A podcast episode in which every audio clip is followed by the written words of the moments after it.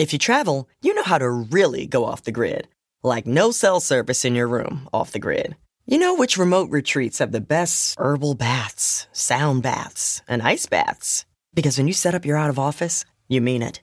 Because when you're the escape artist, vacation is all about resting, meditating, drinking water, and minding your own businessing. The Delta Sky Miles Platinum American Express card. If you travel, you know. Learn more at go.amex slash you know. When it comes to buying your first home, everyone has questions. Can we even afford to buy a house right now? Well, I need to negotiate. How do I even negotiate? Luckily, a REMAX agent has answers. Hey, Brian, those are really good questions. They are? Thanks. It's my first time buying. I work with first time buyers all the time. I got you. REMAX agents have more experience than other real estate agents. Visit REMAX.com or download the REMAX app to find the right agent. The right agent can lead the way. Each office independently owned and operated.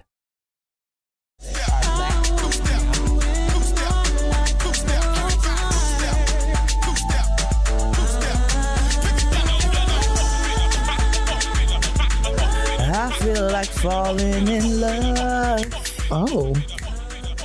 I'm in the mood to fuck something up. Tonight I'm fucking something up, baby. I need some drink in my cup. Drink it, drink it. Yeah. oh, what? I'm in the mood to fuck something. That's not what she said, but okay. I wanna go missing. I need a prescription. I wanna go higher. Can I sit on top of you? Wanna go where nobody's been. Wanna go where nobody's been. Have you ever had fun like this? I was waiting for your echo. We're gonna fuck up tonight. Black mm. light. All right. Hey, get it, Noah. Hey. Yes. Oh, Hey. all right, that's good. You did the rest of the intro for me. Hey. Thank you. Go get the shower. Yes, ASAP Noah Yeah, I saw that. on the alley oop. What? She danced like that. Oh, I know. You know? You sent, you sent, Wait, what? You sent to the dance class? No, she watches it on YouTube. What the hell are you talking about? What the hell are you talking Tights about? and the, the, uh, uh, uh, tights. I you sent to the This dance is class what's happening. No, I did not. She did that on her own. She said she was pulling at it. This is reality My love, podcasting. I'm recording. Oh, my. Reality podcasting, ladies and gentlemen. Welcome to Getting Grown.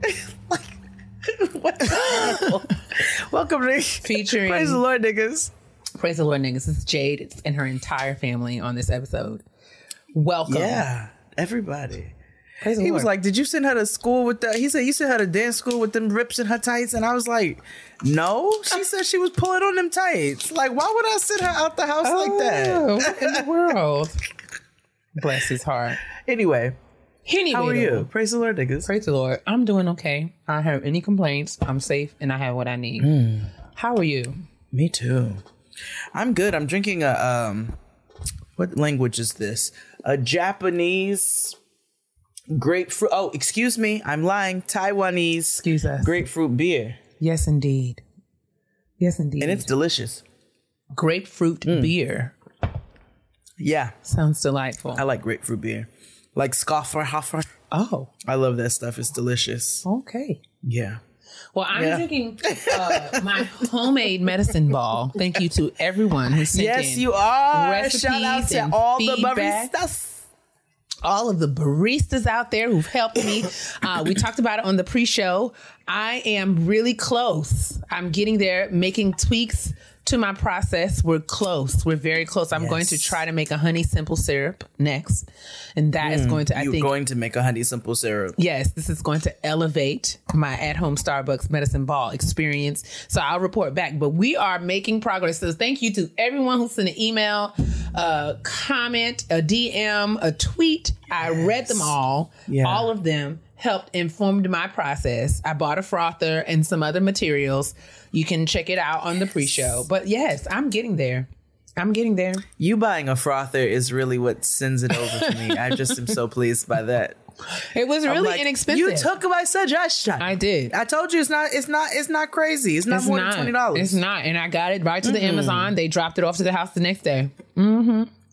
Mm-hmm. And you all can, you know, play around with your little coffee shop designs. I still everything I make looks like Shrek, but it's fine. it's, it's fine. I Oh, enjoy my Shrek little blobby ass lattes. everything looks like Shrek. Um, well, we have a little trash to get into, so I think we should mosey in that direction. Let us mosey.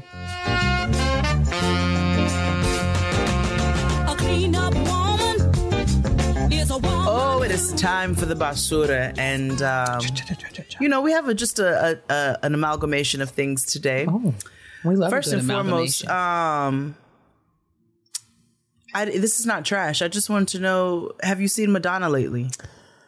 Not on purpose.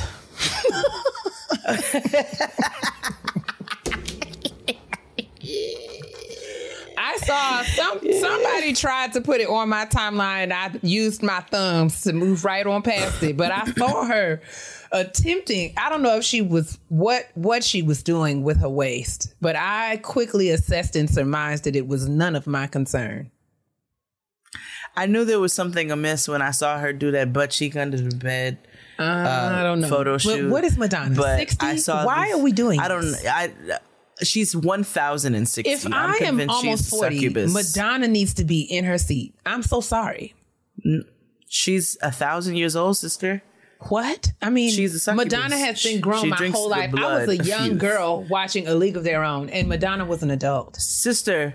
I was a young girl watching Who's That Girl. If you all, if for all my OG OGs who remember Who's That Girl, I was watching Who's That Girl back when she had a different accent. She was still from Detroit. Lord have mercy. And yeah, I was watching Who's That Girl. I don't know what and she's Madonna doing. was f- fully grown then. She is wearing lots of makeup and lots of black leather, and I don't want any She's part a of Twilight. it. I don't want any part of it. She's a Twilight.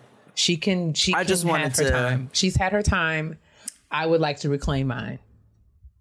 I would as well. Go with God. I would as well. Mm-hmm. Um, Eminem is 50 years old. Really? What? Ain't that crazy? Ain't that crazy to think That about? is wild. That is That's nuts. I I just had that's why I had Wow. to. I just Marshall wanted- Mathers. Marshall Mathers is fifty years old, sister. Marshall Mathers is 50. What a time to be alive. Yeah, I remember being in high school and going up for the Marshall Mathers LP, which is a terrible, terrible album now.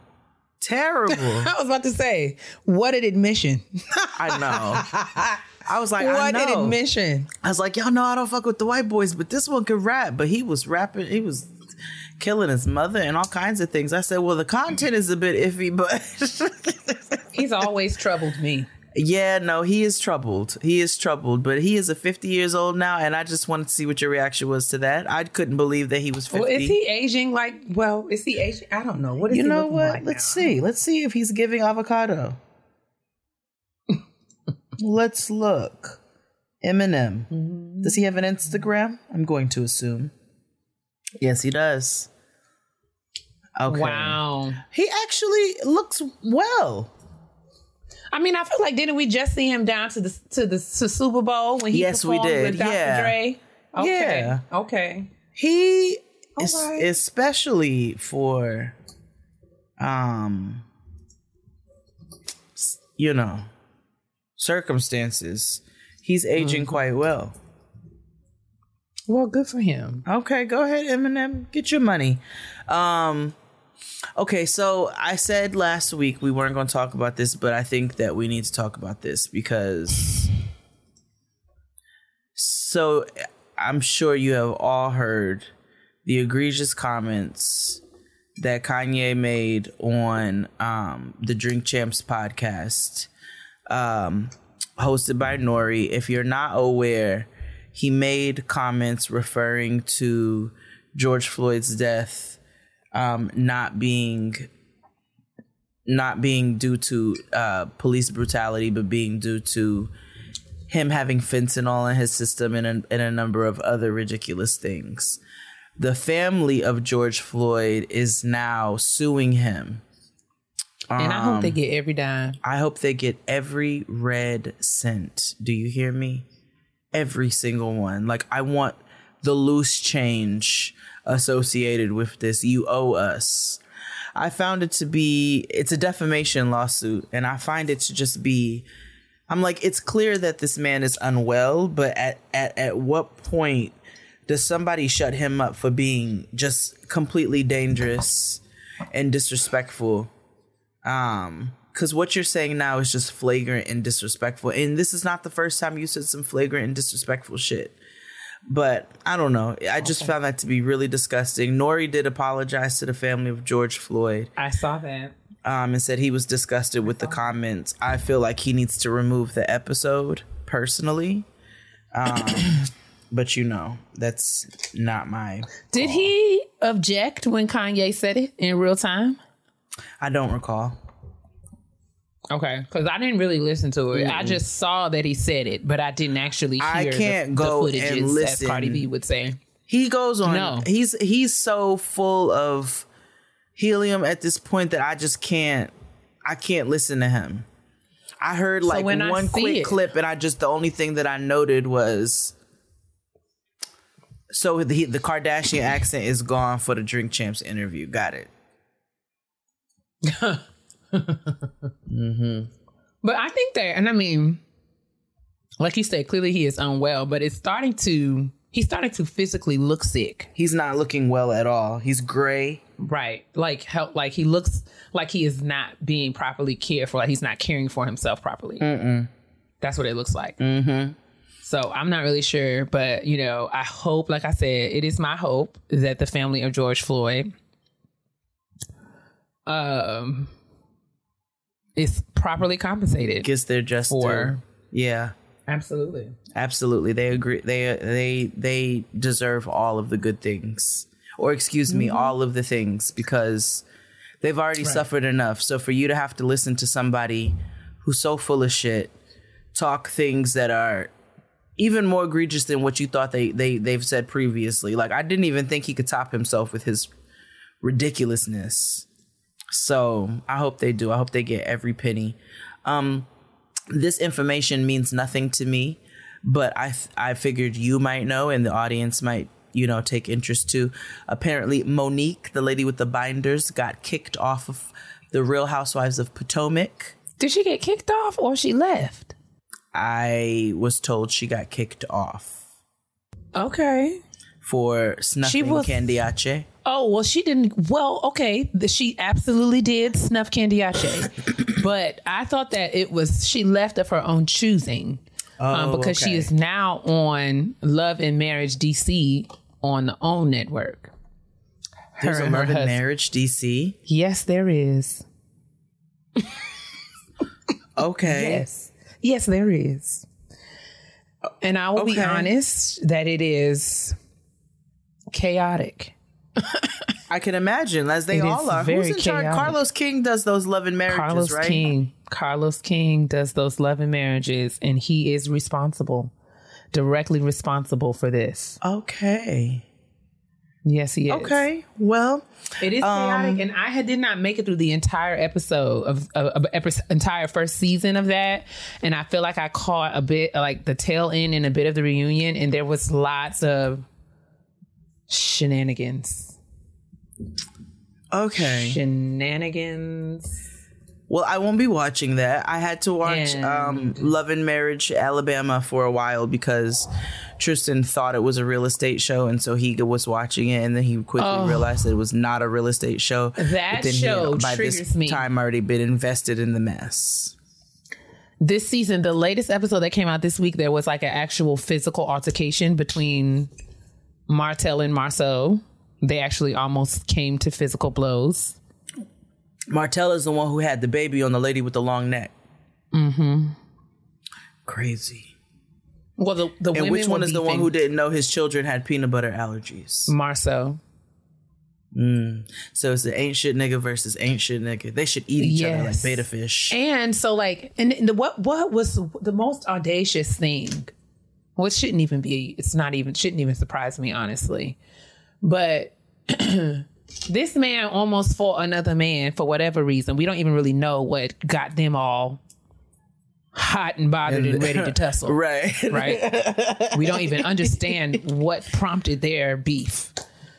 Um, They actually had a conversation shortly after and were able to like we squashed our beef, and he actually blamed his wife who sat there silently. He was like, "It's your fault that I almost fought another grown man." It's like. And it was like, you know, there's just a particular kind of patriarchy that is on display down there in Are you a puppet? Like, am I a puppet master? It is it is wild. And I do believe that I don't know, like I feel like even even real issues or things that are like things that, you know, actually happen because Funky Dineva was on this episode. This is real messy. But he actually came um and was like asking them about the fight after it happened. And as they were explaining what happened, he actually took Marsau's side and was like, women don't realize what kind of position they put men in when they get to fighting. And I was like, what? what? What? Now, do I believe that there are instances when um Yes. sort of violence Yeah, and things can happen and you know because Of an You know. instigation of yes, yes. and, and now, now I'm Yes. not I'm not saying that I wholesale disagree with with what Funky Di- the point that Funky Dineva was making. But I felt like the way, and I don't know if it was a function of editing or what, but just the way that the Mm. conversation transpired, Marsau left validated in his foolishness because Funky Dineva felt like he agreed that because of the women's beef and issues, right? Because Marsau maintains that I was making sure I was protecting my wife. I was making sure that my wife. So both of the men got mm. upset with each other because as they were trying to hold their partners back, because Martell was trying to keep his baby mother mm-hmm. away from Tisha's mama. And so he did sort of stand in between them. And that's when Tisha's husband, Marsau, came and was just like, I'm just going to make sure, blah, blah, blah. So I understand the optics and what this could have appeared to look like. But because of the type of person that Marsau is, um, I felt like the whole thing, the point that Funky Dineva was making was misrepresented. But I have to be, Okay. I have to take everything that happens on that show with a grain of salt because I really just accepted this week that Marsau triggers me. The the way that he when I found out that man does not know what his children are allergic to, I was immediately the way that the way I don't that even his- watch it. It's ridiculous. He gaslights. He takes responsibility for nothing. mm, I don't like that. and the way that he speaks to his partner is not in a way to me that is affirming or acknowledges her intellect or humanity. I think he I don't speaks to like her like she is uh, a prop. I mean, and this this mm. woman is she's not, you know, she's she's she's a businesswoman and she's the president and mm-hmm. major shareholder in their company. So she's mm-hmm. clearly someone whose business decisions and business acumen he trusts. But when the Right. cameras turn on, he gets this posture where it's like, when I'm speaking, you need to say nothing. Or when I tell you to stop talking, you need to stop talking. And it's like, Who the fuck are you talking to, nigga? there's a way that you can sort of ask and make a request of someone. Um, yeah. and then there's then then there's like giving somebody a directive or like you know I I just feel like some very basic things uh in in in observing their relationship dynamic make me wholly uncomfortable. Mm. It triggers me. It feels way familiar in a mm. really bad way. It's like to whom are you speaking? And Yeah, that man is yeah. hippie. I'm like, who is this man with these hips talking to me like this? What? I just want to tell front of Tisha my like you want to be. shit. You could be dragging him. I'm like, no, not some nigga wearing Spanx trying to talk Nah. that to me. Right. You you're hippie. You're hippie, sir. Like that nigga If you from the don't get Sweetie your Pies. childbearing self away from me with this nonsense, okay? You Absolutely over there not. built like a grandma. And If I you don't even get like using the term I don't like the term uh you talking to me like a child anymore because you don't even you shouldn't even talk to children like that. Like you shouldn't talk to anybody It's true. like that. It's true. Yeah, I mean, like, I don't like there's that just there's this. Um, I don't like it. It it makes me. It troubles me. Mm-hmm. Um, because you know, and I think there's this ongoing debate, right? And it happens on Instagram. I've seen it a lot on the internet about you know women saying you know men certain men don't speak to women as if they like women. Like y'all don't like us. You know that's that's facts. But have you heard the men sort of justify it? It's like, yeah, we don't. Of course we don't. Why would we? We don't have to. And I'm like, well, that's That's crazy. What like, the fuck? Whoa! I'm like, do y'all hear yourselves? What? You like saying this? Like you feel comfortable saying this And they kind of feel shit out of your completely justified saying, "Of course I don't like you. I don't. Of course, like why would I don't have to like you? It's like wow, that's crazy. So what we supposed to be doing? I was like, I don't have to like you. I love you. No, nigga, I need to nigga like you if we're still if we're living in the A house together and like functioning. Nigger police, okay? Miss Yeah, what? it. No, no, I need to like you. That's actually imperative.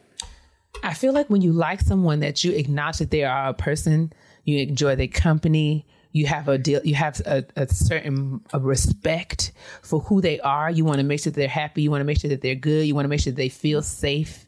Okay. Yes. I mean, saying I don't have to like you, I love you. It's like you know, it's like, it's like you're you're leaning in like this. You're here out of some sense of obligation, not out of some sense of desire. Okay, and mm-hmm. that doesn't make me feel good. No, I don't like that at all. I don't like that. I don't like. I don't like that. I don't like. I don't like that.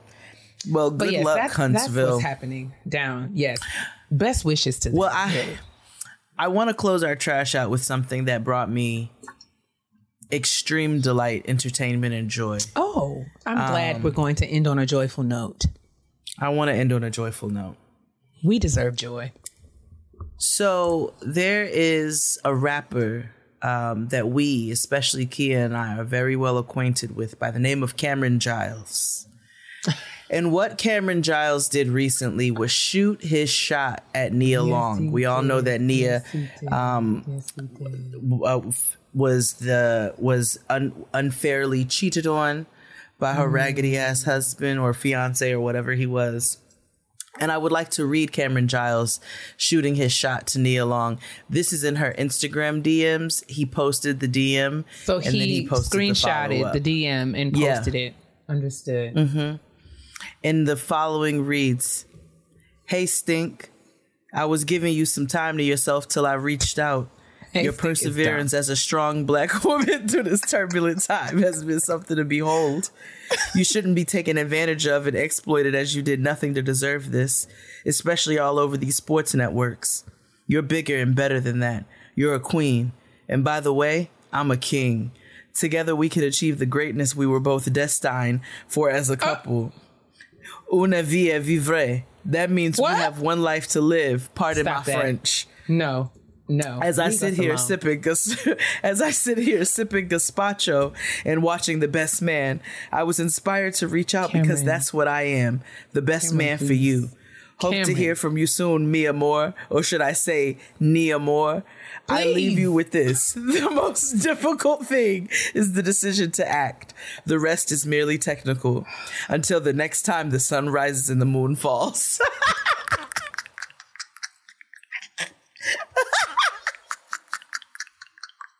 I thought that was incredible. What in the Harlem Shakespeare is happening?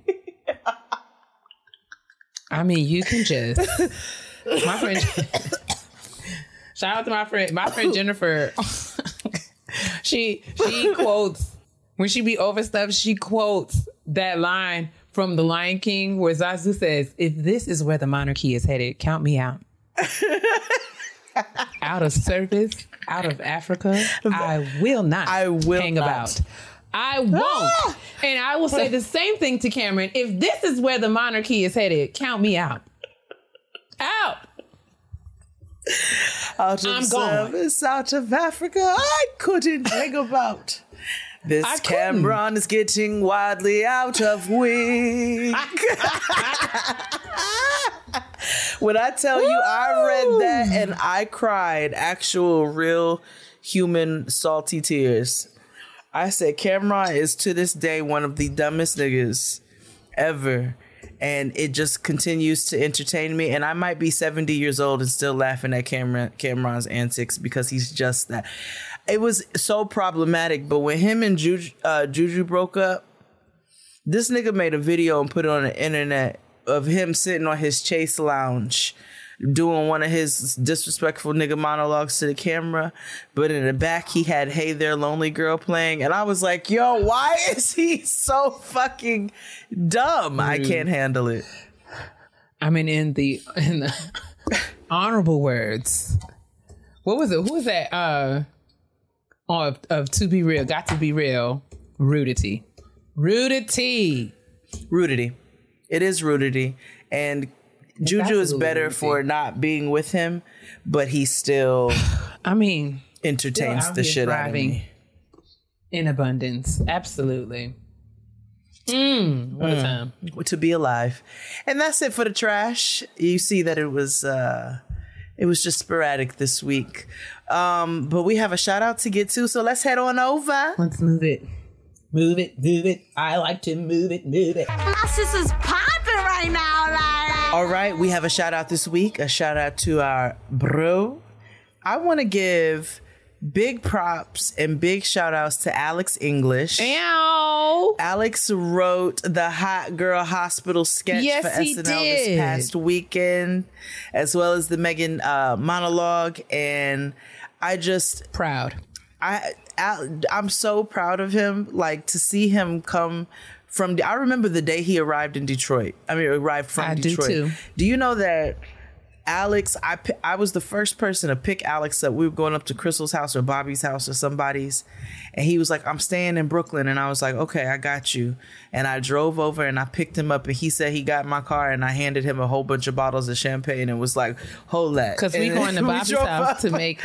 Because Bobby going to was making punch with that damn Andre. Yes. Yes. And I would bring bottles of it up there and of the bubbles. And I remember I picked Alex up when he first moved here and brought him up there. And I'm just to see him from that arriving where he was staying with somebody to to writing a hilarious sketch on SNL is just such a full circle moment. And. I'm so proud of him. We love you, Alex. And I just wanted to give him his flowers. Yeah, we love you, Alex. We really do, and we're so proud. Of you. Gotta of get And Alex it. on the show. That's what I Gotta wanted to get do. Alex on the show. You know what we do? Dustin Ross is calling. Let me see what the fuck, Dustin. Dustin doesn't answer my. We're recording. Damn. Okay, my bad. Bye. Hi. Hi. Hey, kid. Hi. Hi. Just like you, I done got grown. I done got grown. I'll call.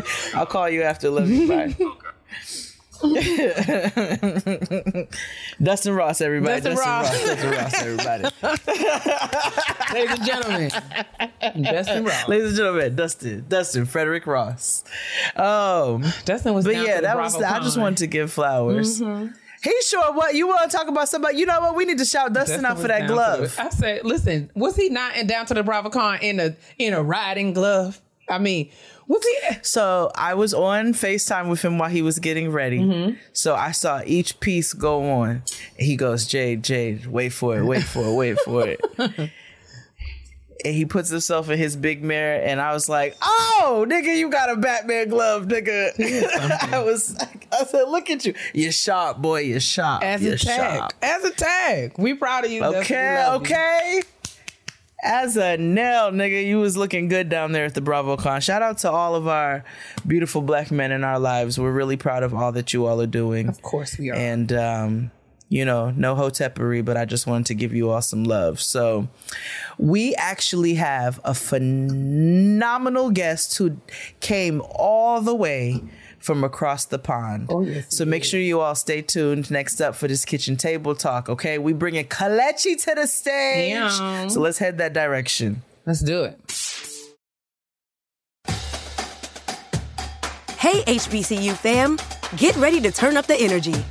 McDonald's and the Thurgood Marshall College Fund have $1 million in scholarships at 53 HBCUs for 66 brilliant students. This year, you could be one of them. But time is running out. Did we mention the $1 million in scholarships? Apply by March 27th at tmcf.org.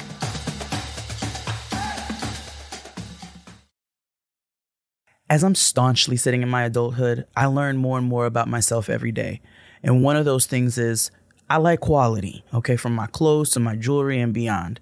And another thing I learned is I want, mm, no need, my quality to be affordable. So when you ask, you shall receive. And with that, I found Quince. Now I get all my luxury essentials and stay on budget. I'm talking 100% Mongolian cashmere sweaters for $50, organic cotton sweaters, washable silk tops, and timeless 14 karat gold jewelry. And the best part? All Quince items are priced 50 to 80% less than similar brands. And by partnering directly with top factories, Quince cuts out the cost of the middleman and passes the savings on to us. So, my favorite part? Quince only works with factories that use safe, ethical, and responsible manufacturing practices and premium fabrics and finishes. My daughter stays losing her earrings, so I was able to get a few pair of 14 karat everyday hoops for $50. $49.90 to be exact. And that's almost unheard of. And don't get me started on my Mongolian cashmere cardigan. It's my new favorite staple, and you heard all that suppleness in those fabrics. Indulge in affordable luxury. Treat yourself. Go to quince.com slash grown for free shipping on your order and 365 day returns. That's quince.com slash grown to get free shipping and 365 day returns. Quince, Q U I N C E dot com slash grown. Welcome back to the kitchen table. I'm speaking because Keia has a mouthful of I'm eating at the kitchen table sweet nutty fruits. because that's what we do. That's what we do over here. But you don't want to hear nothing about what we're doing because we have a phenomenal, amazing guest from across the pond, darling. Okay. Are you our first international guest? Am I? I don't know, but go ahead and introduce yourself now that the voice is out there. It's me, Kelechi Okafor, uh, also known as Kelechnikov. And yeah, I'm really glad to be here with you both. Oh, I'm so happy to have you. Oh, I'm so excited. Me and Kelechi been um we've been chatting back and forth a little bit, commenting on each other's socials and you know, getting acquainted. We did a I saw you on the live. We were chatting with us on the live. I'm Mhm. very excited to talk about the live a little bit more because I had questions about, you know, British cuisine and things like that. And I want to know if you got questions because I was like, she's up here cooking these collard greens with us. Like, what hap- What's happening over there? I want to know more.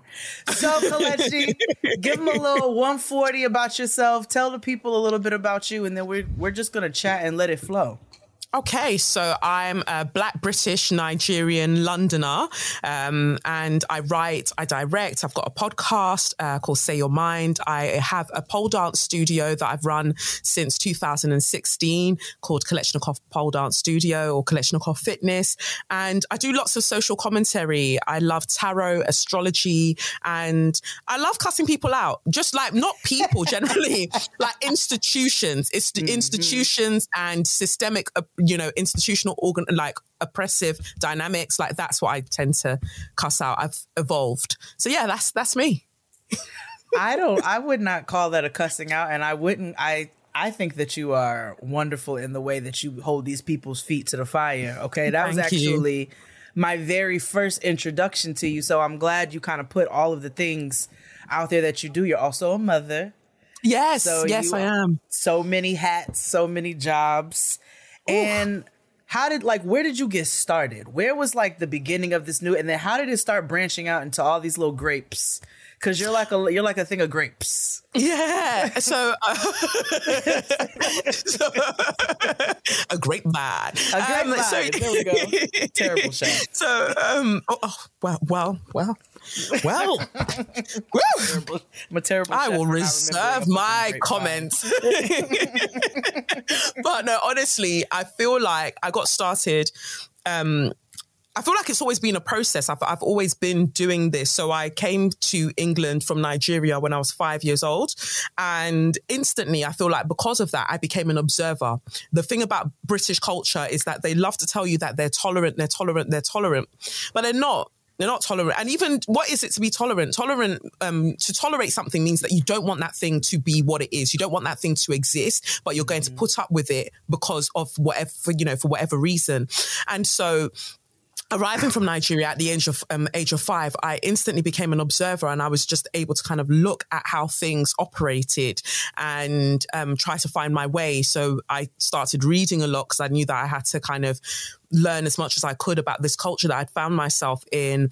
I most of the time spoke uh, Yoruba, which is my mum's dialect. And I remember my stepdad telling me soon after I arrived that, you know, you can't be speaking Yoruba everywhere you go. You have to, you know, start speaking English. And that's fine because obviously, um, I'm saying it's fine, but, you know, Britain was colonized, um, Britain colonized, I wish, Britain colonized Nigeria. So um, the average person would speak English anyway, right? So from that moment when he said that, I knew that I had to Had to learn, I had to, you know, start using my English and using it a lot. And that's, that was the genesis, I think, of everything. I wanted to understand the English language. I wanted to be able to have command and mastery of it. So that is what I did. So I was in all the school plays. From there, I went to secondary school, was in all the musical theatre plays as well. You know, really excelled at English literature and English language amongst all the other subjects. I took sports really uh, seriously. So I was, um, I did 200 meters sprint um, and relay as well as played football or you'd call it soccer. Um, did all of those things, went to performing arts school to study musical theatre and English literature all of them all of the things were geared towards me performing and using you know this mastery of words to convey emotion but the way that britain would have it as a black woman trying to get acting jobs you're just you're just in a desert. There is just nothing for you. So I had to look at what else I could do that I knew I was good at, and that was fitness. So I trained to become a personal trainer while working at a call center. And I think that's when things took off because I was using another skill, but I was wanting to use it to benefit women. I didn't want to train them in a way that was like, you're ugly, get in shape, and that is how you'll know love. It was more of a, how can I use all of this knowledge that I have in order to help people um, enrich their lives, but always reminding them that where they started from was already beautiful. Like all they're doing is like uh, maybe improving habits and things like that. But mm. what happened over time is that then I was called to talk about the process and what I was doing. And that kind of pulled me into the public speaking space. At the same time, I decided I wanted to go and learn pole dance after spending some time in Atlanta in 2009. I came back to England and I decided, whoa, I want to learn pole dance. And so from I wonder where doing, that came from. Magic City. so, so um, I started learning pole dance and yeah, they I got through the levels so quickly. They were like, do you want to teach? I said, yes. They were like, by the way, do you know how to twerk? White women. I was like, well, I, I know how to dance. I don't know what you're talking about. And so I went to one of their classes and it was horrendous. So I said, okay, I need to take hold of this. So I just started teaching an amalgamation, I guess, of um, footwork that I would say is quintessential in West Africa, as well as the way that we know um, twerk to be taught and how it's originated in mm-hmm. America or how it's been formulated in America. So I started teaching that and uh, I wanted to take the uh, classes or the workshops around the UK. I reached out to a studio in North, kind of Northwest England called, uh, well, I won't say the name, but they were in Manchester. So I reached out to them and I was like, I want to come through and teach my twerk class. Um, and this is a video of what I do. The woman emailed me back or she messaged me on Facebook and she said, I don't enjoy your style of twerk. When me and my girls twerk, we put our knee pads on and throw down. I was like, okay. And um, I clicked on a video of her classes and nothing was thrown down and nothing was picked up. it was, it was, it was a mess. It was a mess. It was like a convulsion of skeletons, like skeletons gathered on top of each other. I already know. Just be looking like, like that. it just looked like a, a, parade at Halloween. It was just, it was, um, but it was so, for me, it was just so insulting that she as a white woman would tell me that Mm-hmm. when she lacked such talent. So I posted our two videos on the internet, um, on Twitter specifically, and it went viral because people got really angry about the fact that this is what happens in terms of cultural um, appropriation all of the time. And lots of Black American women started saying to me, Hey, you should open your own studio. I was like, what are you on about? Who does that? Like, what do you mean open your, do, what? But that was it. They planted the seed. When they said you need to open your own studio, I was like, so how do I go about doing that? And uh, you know that happened around 2000 early 2016 um by the late summer of 2016 i'd opened my studio. Do, uh, do you know i just got a space found a uh, you know a small space um decorated it the money that would have gone towards a wedding used it to open that space. After a year, it was too small, so then opened a bigger space in Peckham and closed that one down. So um, Peckham's where I grew up in southeast London, Okay. and since then it's just been, you know, it, everything else just kind of evolved from there. from that the, from that little nucleus of you opening Yes. your studio because i'm Yeah. like opening a studio and keia please feel free to jump in at any point i don't want to like you know bulldoze No, no. um listening to the conversation. I have a question in a minute, but please. okay Okay. jumping from from uh, a studio to having an award-winning podcast in in, in the UK in which you tour. And let me tell you all something. Kelechi's being very humble because she is also a, a, a fashionista. Okay, she's got looks pon looks pon looks. She be out here killing the you. girls, showing the body. You got the footwork down with the outfits. I'm like, okay, get out here and do show them that you can literally do all the motherfucking things. So, with that being said, how do you jump from opening a, a, a pole dancing studio to podcasting and having this award winning podcast? That's such a leap. It, yes, I feel like it is, but it, it was so necessary.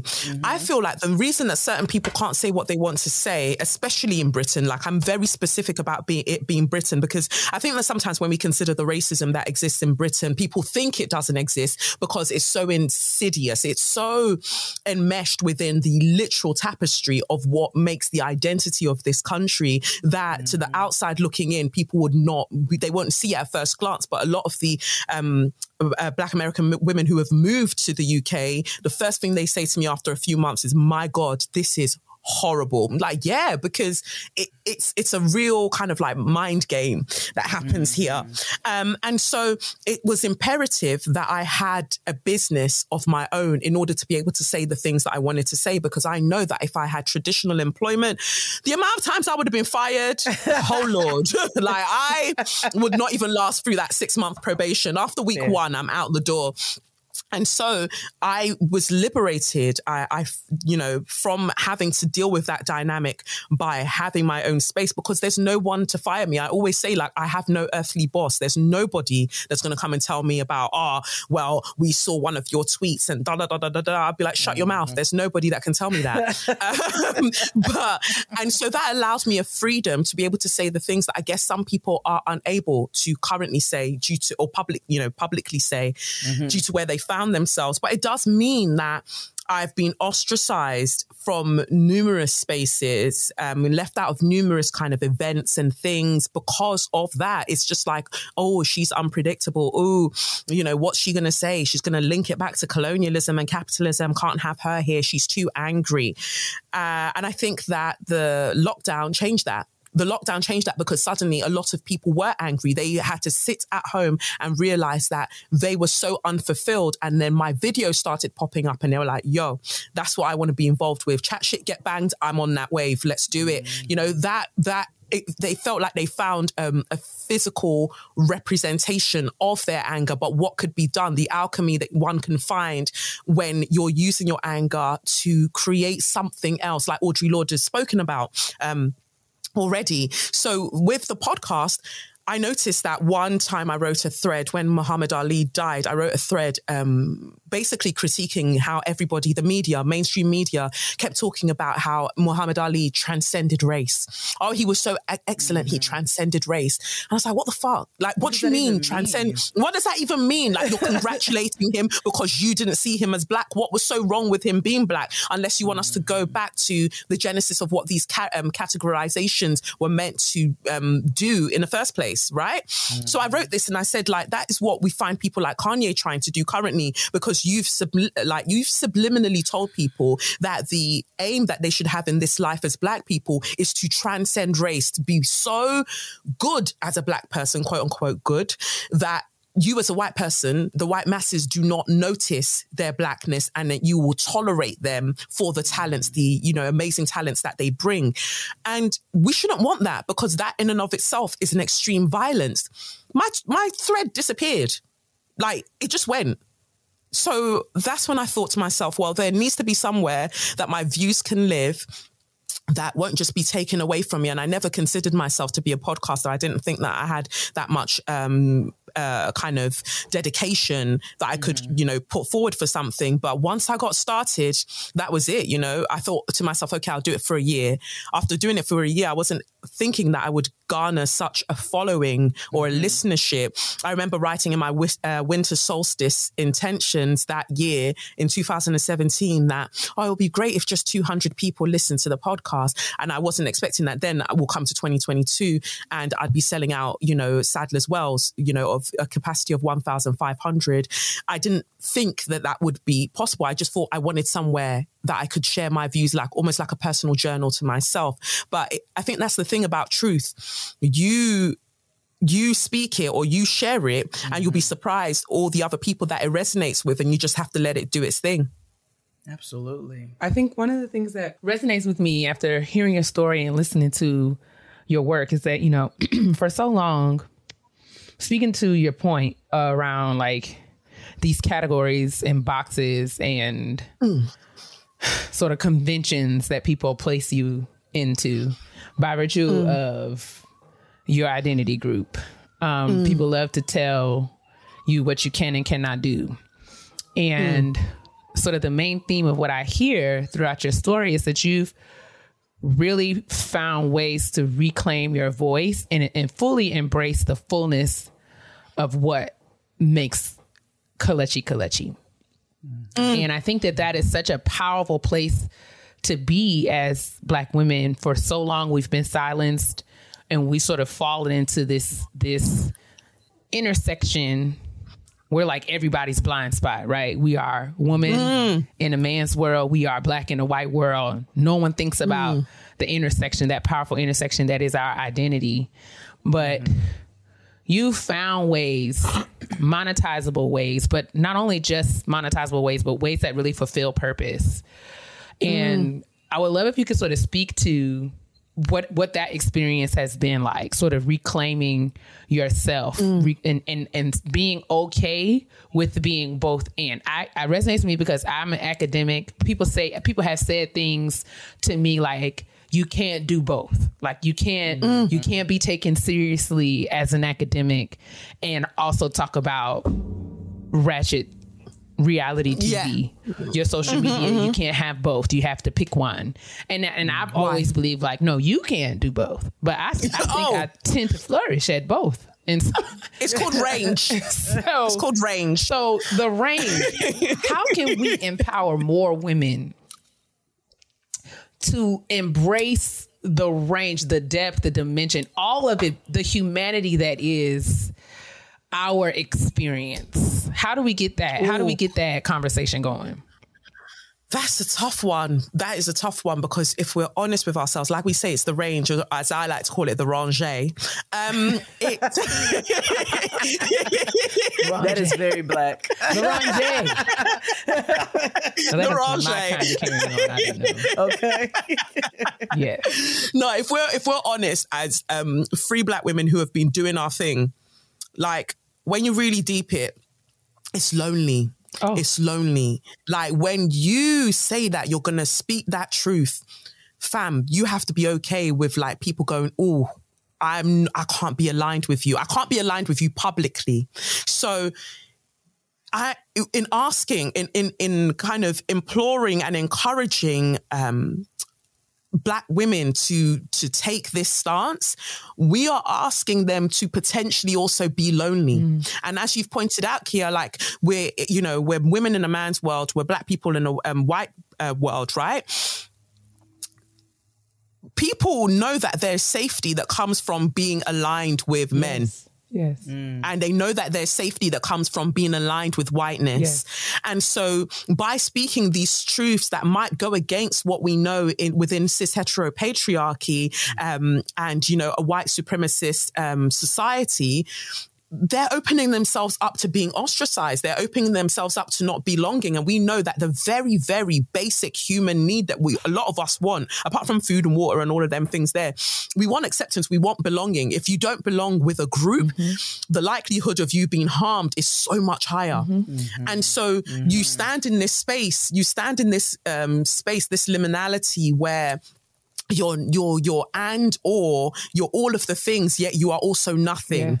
And people can't deal with that expansiveness of potential that you could potentially be anything because it's easier i guess to exist within categories because categories also provide you know um kind of boundaries. Yeah. they they set boundaries. Even though if those boundaries confine you that they stop you from going out well hey at least i'm in you know with whoever is in here with me. Right. and so if we're looking at that, like Bell Hooks would say, like you you have to be open to the potential that for a minute you just might not have people because you you might have to grow and leave the group that you've kind of aligned yourself with for so many years in order to go and find the people that vibrationally like they resonate with you. Mm. And some people just aren't willing to take that chance because they're not sure that they will find those people because their esteem has been beaten down and beaten down by this like white centered eurocentric society that tells them that if you're not with us you're against us. And if mm-hmm. you're against mm-hmm. us mm-hmm. you're going to get got.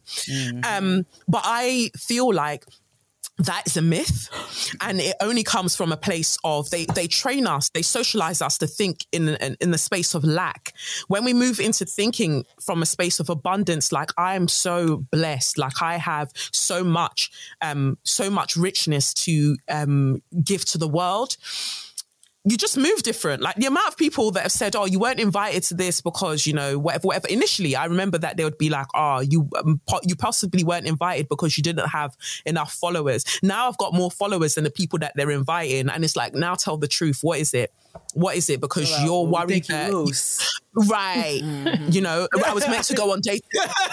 I was meant to go on daytime TV in the UK, and the editor said to um, he said to uh, the booker, the woman that was trying to bring me on, he said, "Oh, as long as I'm here, we'll never have Kelechi on this show. She's too extreme. We'll never have her on."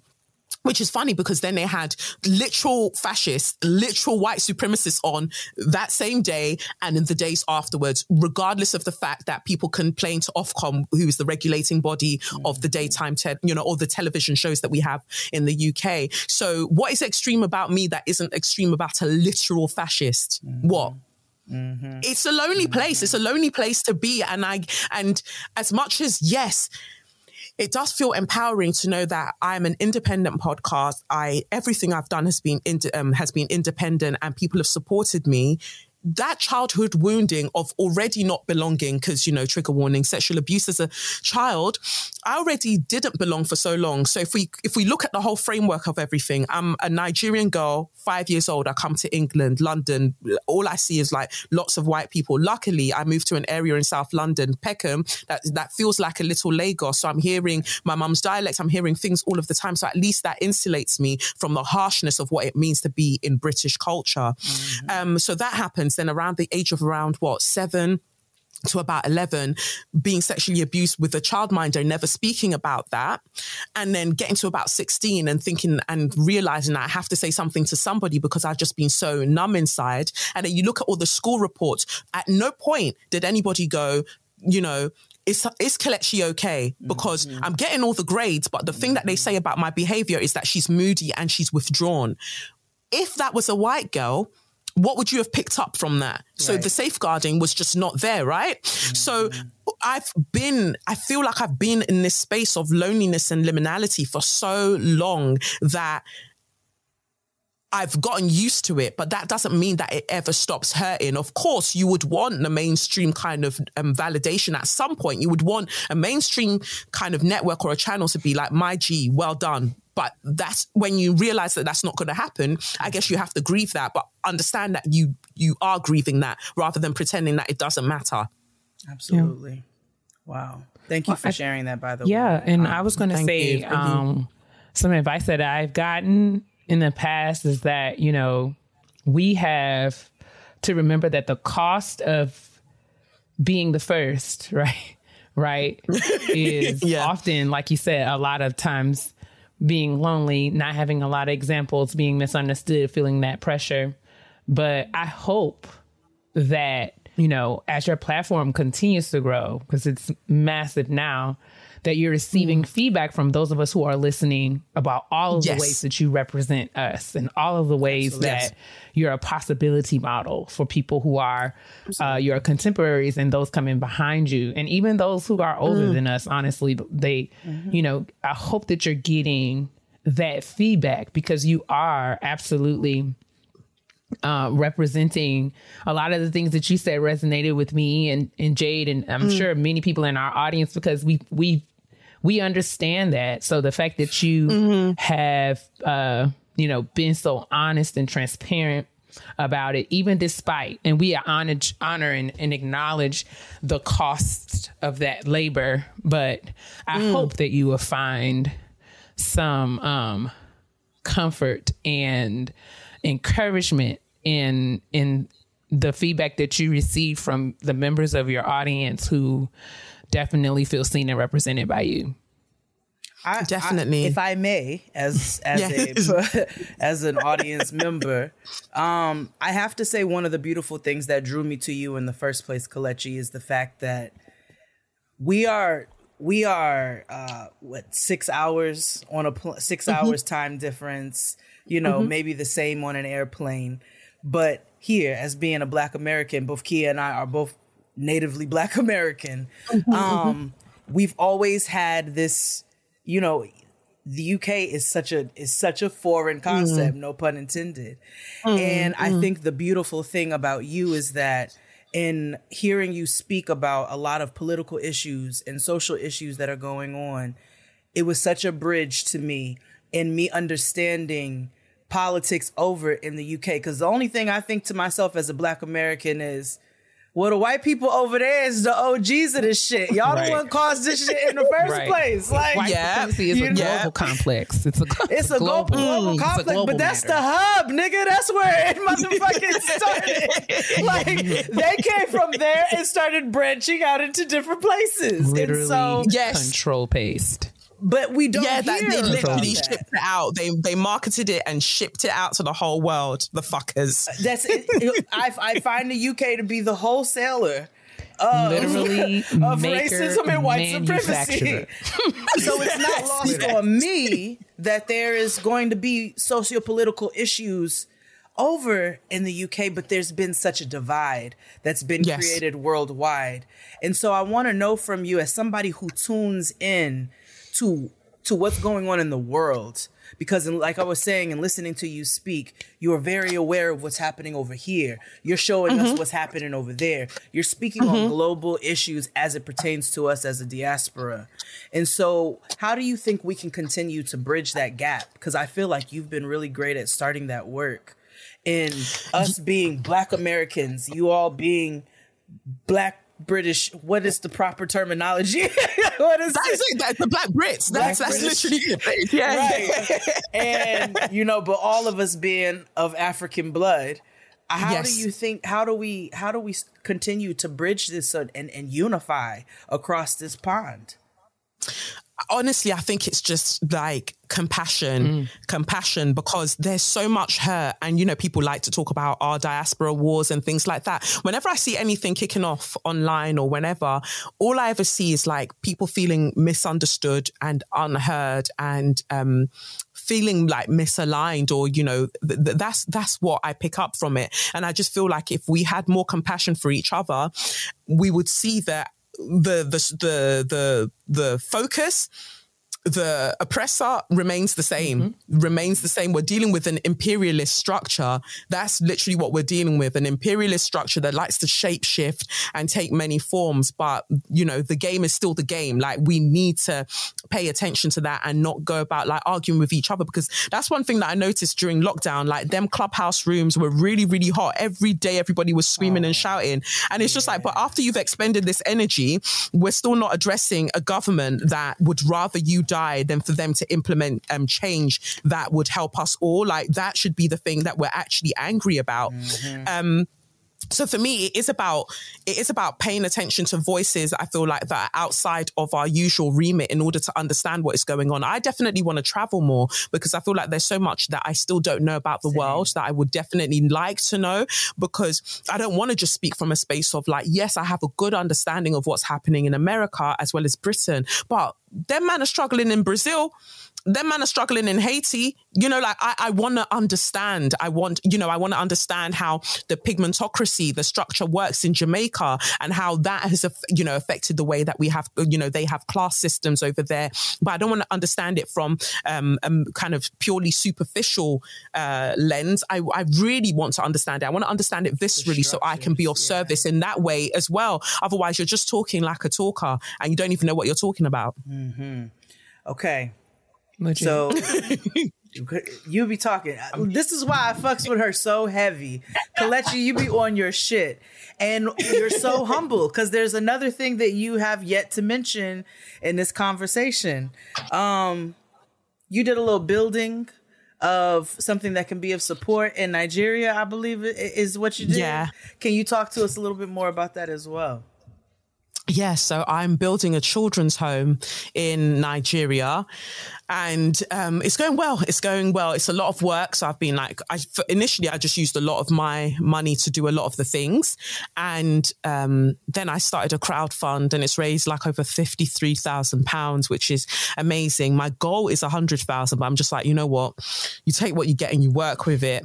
Um, so it's a children's home and a resource center. So the children's home specifically not an orphanage, even though that's what they go with to call it as a short form in Nigeria because that's what they understand. But I'm not trying to, you know, um, get these children and then send them out to a random home. No, they will live there, and people are like, oh well, if they live there, then how you get more? You know, how will you be able to help more children? Well, I'll just build another home. Like, like literally, like I feel like you can't wait for um, the government to do what they need to do. They they're not if they're not going to do right by people, then who's going to do right by them? And then what's the point of having like having these platforms?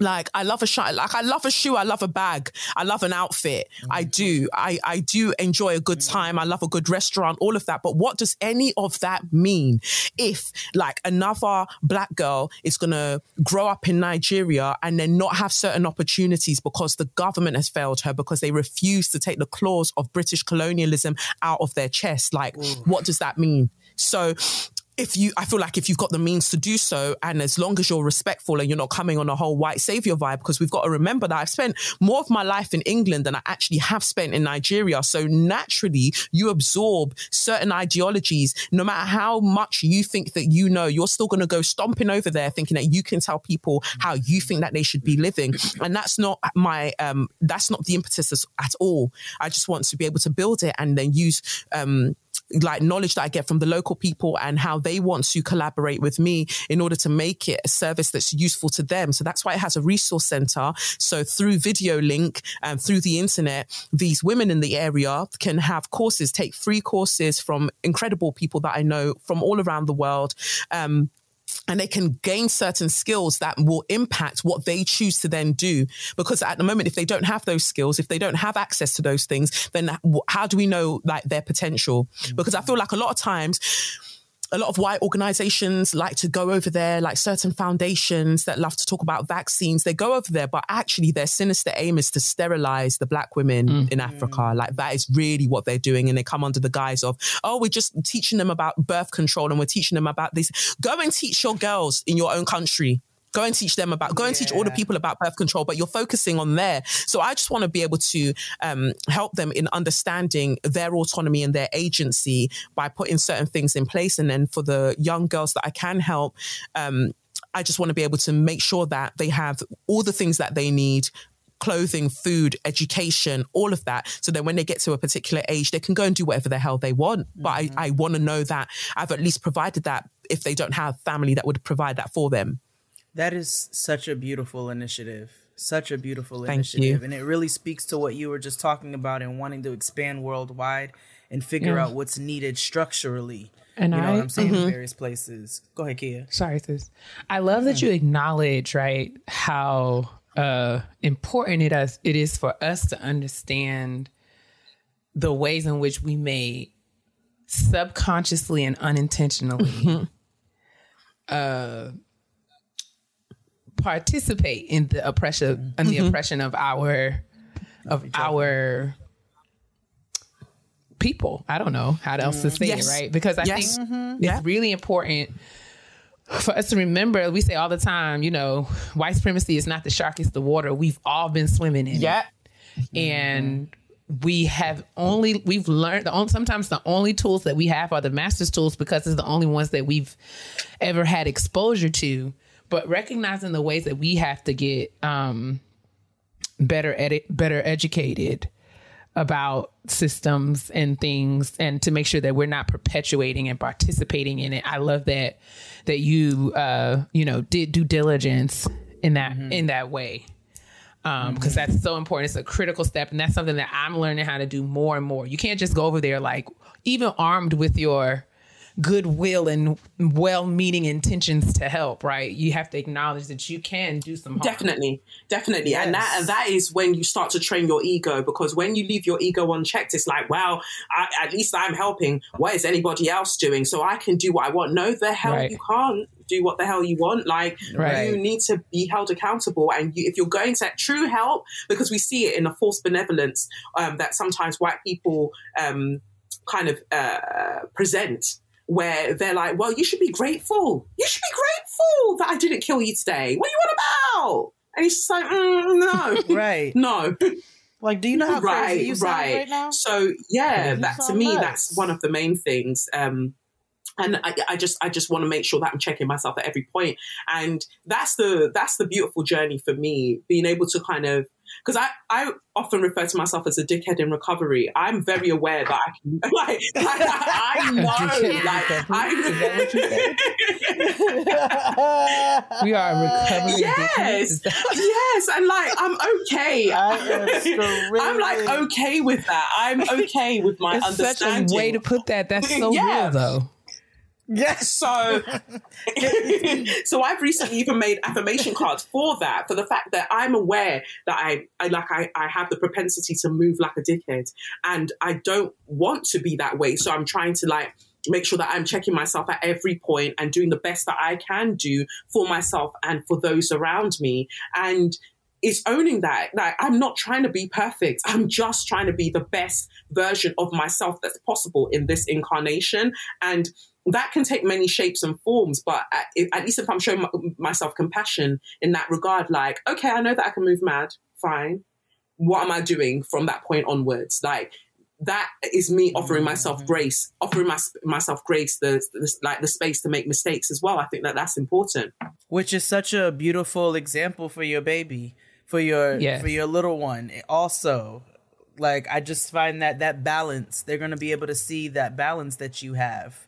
Definitely. Um, and that beautiful like oh you know overlook that you have of everything and i think that is such a great example i'm sorry keia what were you about to say No, I was just saying, I love what I hear is this self awareness that is so important, right? Because I mean, even I, this is something that I see. I love to sort of see my work come together in a particular way because I often, same, same Z, right? Thought that I had to put podcasting in a different box than my academic work, right? And we had to keep them separate so that both can sort of be official in their own respective ways. But sort of understanding the ways that those things intersect and inform each other one of the things we talk as someone who studies institutional transformation one of the things that have been so clutch and, and a game changer for a lot of the institutions that we work with is getting them to understand how transformation is directly tied to your ability to be aware and critical of yourself You have to sort of develop an active self awareness where it's not like I know this stuff about myself and that's it, but you're constantly checking in. And I love that you are understanding what your limitations mm-hmm. are and then actively working to address those things. And that is what makes you a better person for yourself, for your family, for the people in proximity to you, but also with respect to your impact in the world and the broader space. And I want to go back to something that you said earlier about compassion because uh, you talked about extending other people compassion um, and then st- extending yourself compassion. And I want to talk about, um, we talked a little bit about sort of the diaspora wars, right, and how they exist. And there's been all how how right if we really sort of think about white supremacy as a tool, how all of these things have been put into place to really divide and conquer, right, to separate us so that we are not uh, sort of building upon and maximizing coming together for collective impact. I want to talk a little bit more about this idea of compassion, specific with building community as Black women in the US and the UK, um, because there's a lot of these petty differences and things that we get caught up on. Um, and we've been so conditioned to think of difference as this sort of defining thing that separates us, when in actuality, there's a lot of ways in which we learn. Because I was so excited to know that y'all make greens in the UK. I did not think that that was something I don't know that, for sure. I know you tuned in on our greens live. I don't know if y'all were actually making greens, but I do want to talk about the cuisines because Jade and I bit have after. also made greens on live. And so yes. this concept of making greens on the internet has brought us together in so many ways. But I want to talk a little bit about this idea of compassion and community building, especially within our community as Black women. And just want to get your take or uh, takeaways on that. Yeah, definitely. I don't know if you can still hear me. I've been trying to move my mic around. Um, um, yeah. I, I actually, because I think that was Thanksgiving. So I was watching your live on Thanksgiving and you were making things, and I was just like, yeah, well, I do it like this and I do it like that. Not everybody makes greens. I'm just, not everybody makes greens at all. No, no, no. It's just that, um, through the time that I lived, so I lived in America for just under a year, so specifically Atlanta. And so I was like, oh, Okay. So there are places where people do season food on a regular. Wow, this is great. Yes. Because in the UK, it just doesn't feel that way. So I'm constantly going on about a lack of seasoning in everything. So yeah, um, and then um, from Atlanta, I moved to I moved to Washington DC. I think it was for a bit. And lived in, you know, again, black family everywhere I was, black family, black family. So I picked up a lot culturally from the time that I spent there, and that it stayed with me. So there's a particular way that I would make cornbread, but if you let, if you go to an American sort of like style restaurant over here in the UK, they're not making it the same way. What you're eating, I'm so sorry. I apologize in mm-hmm. advance. I had nothing to do mm. with it. I was not involved. Duly noted. I was not involved. Duly Wait, noted so there's American travels. style Yes. restaurants. Yes, over a, a few, a few. We've recently got Popeyes though. And what do they have? Um, yeah, oh, y'all got- got, okay. Tell me, tell. tell so Popeyes is fine because it's a franchise, isn't it? So they'll just send you the things and you do what you're doing. Mm-hmm. But like people will open up American style restaurants and they'll say that this is cornbread and you know these are biscuits and you know these are greens and I'm like, whoa,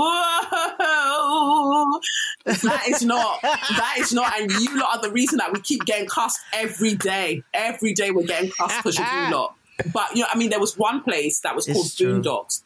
Um, it's not open anymore, but that was pretty decent. That was in terms of food, that was pretty Okay. decent. But everything else has been an absolute mess. So um, Boondocks. I'm curious to know who opened this and what. they're- I'm just well, well, That um, is very interesting.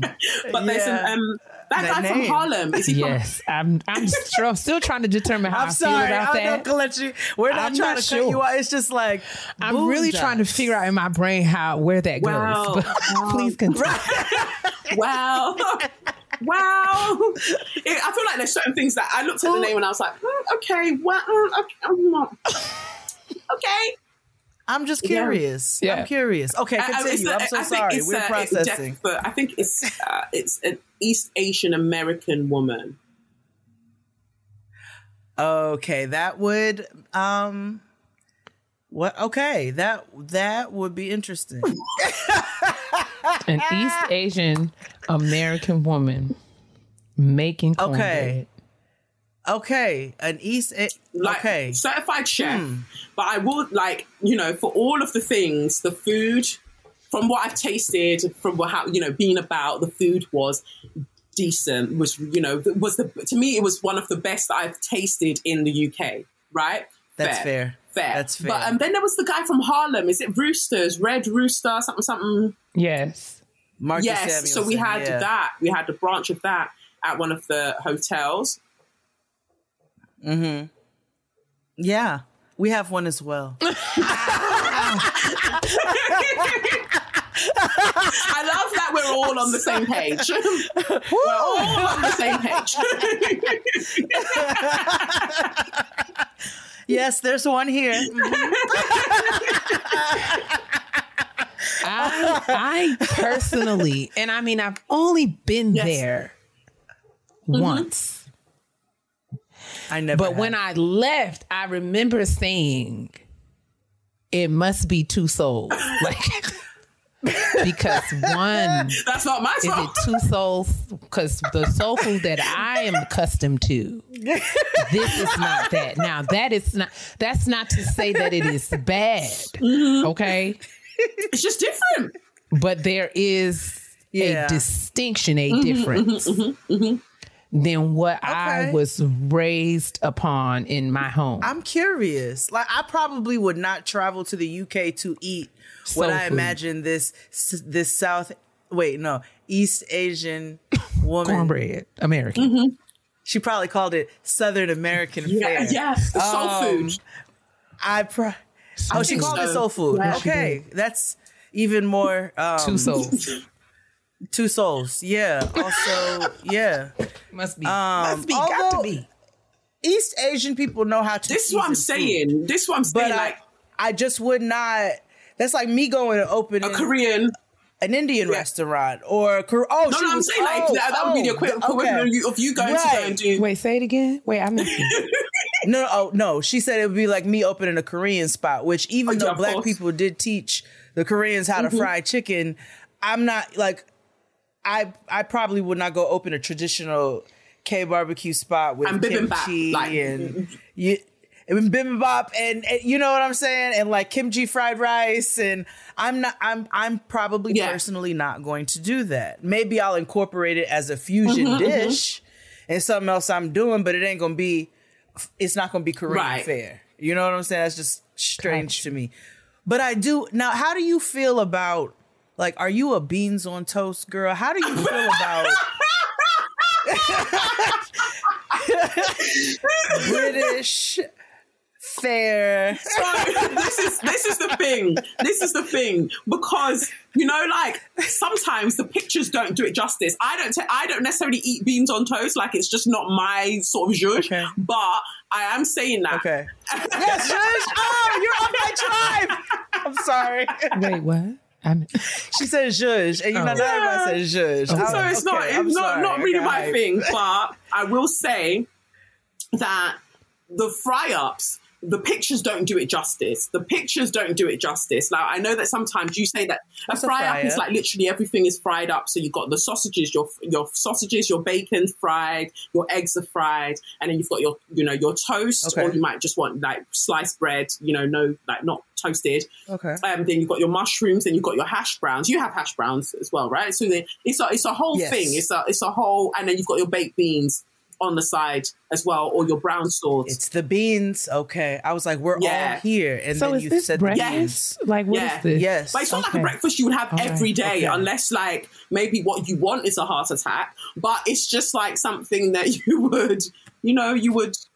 Sunday yeah, Sunday morning. morning. Maybe you've got a bit of a hangover. Then that would be what you probably kind of go for. You for. need something yeah, sturdy on yeah, exactly. So, but it's- it's not it's not appealing in photos. But us Black Brits, for all the things that we say about the UK and how raggedy it is, a fry up, I think we could go to war over a fry up because it is it is it is worth it. That's the one thing you have to do when you come. I'll take you to a, a decent cafe that has a nice fry up and just yeah. But I think th- bacon, you have we- bacon differently because you like your bacon proper crispy, whereas our bacon is still like meat. Like mine, like me. I don't need it to be crispy. Like I don't need it. It does not have to be. I know what you're saying. I don't need that. I I, don't like need a leather consistency to my bacon. no. Nor do I need a. Cr- I don't have to have Exactly. a. That's No. what that was. What was I different to like me. more, and please forgive me, but I like fatty Yes. bacon. Like I like Yeah, it to same. still retain Yeah. Yeah. the flavoring. You know, like it's We can't- sliced off the off the Oof. joint, like just a big. You know, the the edges are crispy, Oh, but it's yes. still. It's still mm. got Yeah. Yeah. It's very yes. Yeah. Not not when yes, it's just now like that is the kind of bacon I can get crunchy, behind. like biltong. Mm-hmm. Yeah. I don't really want that. I, I want like actual actual bacon. I don't like Your crispy fry up sounds like an American breakfast. If we swap out those beans for some grits, Okay. But she also said mushrooms in the hash browns. and eh, we'd have to take the mushrooms oh. out. The hash browns could be breakfast. Yes, that's what they are. Yeah, yeah. But they do at the Waffle House. You can get mushroom. I mean mushrooms added to your. To your No, hash so it's just, browns. so, yeah, it's just I- on the I'm side. at So you've just got your, your sautéed mushrooms Okay. on the side. Then you've got your you've got your sautéed mushrooms on the side, and then you've got your um, hash browns, and you've got your fried eggs, or you could have your eggs scrambled, whichever way you want it. Um, and then you've got your sausages, your bacon, and your toast and your beans. Like it's it's very moreish. Yeah, that's the same. If you take that, if you take them, the mushrooms and those beans and swap them out for some mm-hmm. grits, Sounds I like an think that all would American down to the IHOP yeah, or something. like, yeah, it does. Mm-hmm. it does. Mm-hmm. Okay, so we have some similarities there, and then I, I want that was an important question for me. The beans on toast. I was really waiting. I wanted to. I wanted to talk about you know the school. I wanted to talk about the the uh, studio, but I said I really want to talk about these beans and toast. I mean, I just love it. I mean, I love the I do too. the dimension, the depth. We've talked about twerking. we've talked about activism. We've talked about yes, toast, and we've talked about. I mean, just you know all the things. But it, and it's still been a conversation about who we Mhm, are mhm. and what happens when we come together. And I think that's what makes this so Love it. amazing. So I'm very excited to get a chance to to uh, talk with you. I've been following you for a while, Yeah. watching you uh, cut them people's toes up down to the okay television Baby. stations. Okay, And and, I just be the- so and put 'em in proud. I just be at my computer like I love Yeah. to see it. Oh, it was one day that you got Piers Morgan, and I was like, Oh, "Get when I tell you that I stood to my in the feet, asshole. I stood I to my him. feet, and I was standing in front of the TV like somebody had to get him. Somebody, Somebody had had to to get him. He's Yeah, just 'cause he's a wild disgusting. And I'm just grateful that you had time. Wow. Oh, yeah. Wow. He's a wild guy. And I'm always like, you know what? You can talk all of this stuff and have people on your show and you can talk crud to them because they're not going to say anything back. Everybody's so kind of like, oh, I'm not going to say anything back. And he's shouting them down. But you can't shout me down. You can't shout me down. I will No. talk in the same level tone and I'll keep Mhm. addressing why your shirt collar is too tight. Why is it tight like that? I didn't. Or, or- Baby, all that neck, all that neck hanging over. And that's Just very really why you're mad, sir. That's why you're Okay, angry. That's really why you're upset because you're You're just uncomfortable. You're Take uncomfortable. You're choked. Go up one size and unbutton the top, Literally. and maybe we might be able to have a conversation. Perhaps you might bitch be able to listen to reason, okay, and recognize the ways that you are being a vile mm. person and spreading your putrid hatred all over Wow. the world, right? If mm. you would just get a bit more comfortable about your right. color. But it's, That's it. that's what That's happens when need. you overestimate yourself. Like your neck is not slim the way you think that it is. Free up the neck. Free, free up the neck and like Your neck is not slim, Piers. let it be. But it's like people like him, men like him, just fail upwards. Like how has he got a whole show? And you know he tried to call out Uju Anya as well when you know that Jankro died, um, also known as Elizabeth. You mm-hmm. know, like he was trying to call her out, like mm-hmm. come on my show and expl- mm. explain yourself. After you called her a moron, you called a black woman a moron, and then you're saying to her she should now come on her show and come on your show. But she's aware that you need her for views, and she's not going to give you those views. But guess who will? I will, because I will flog you on your own show.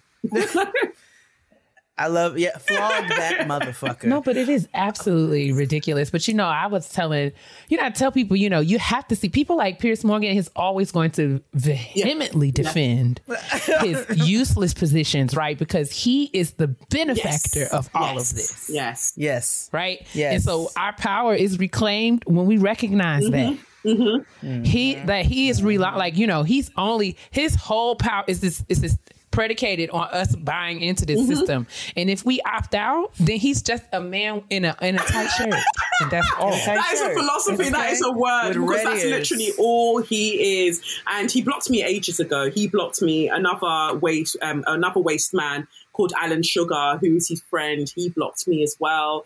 And for for that very reason, for what you say, like we all have to be complicit. We all have to um, consent to taking part in the culture that they're trying to kind of cultivate. In that this is this hierarchy. We'll say whatever we want, and you will not challenge us, and you will go along with it. But the moment I start calling them out their name, then it's all of a sudden like, oh, let's block her. She's too rude.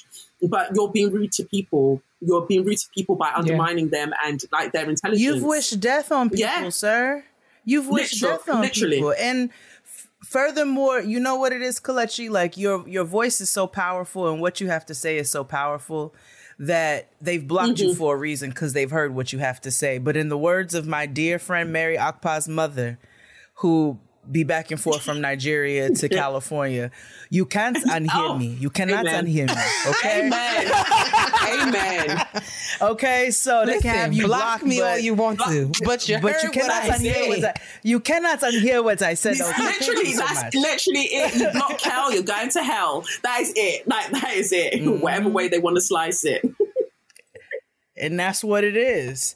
We could sit here and talk all day. I love the fact that For we sure. literally have sat here for almost an hour and haven't even discussed uh, that little white raisin that just passed, and we don't need to because we have a common foundation and a beauty of being Oh, black women in so many different areas of the world.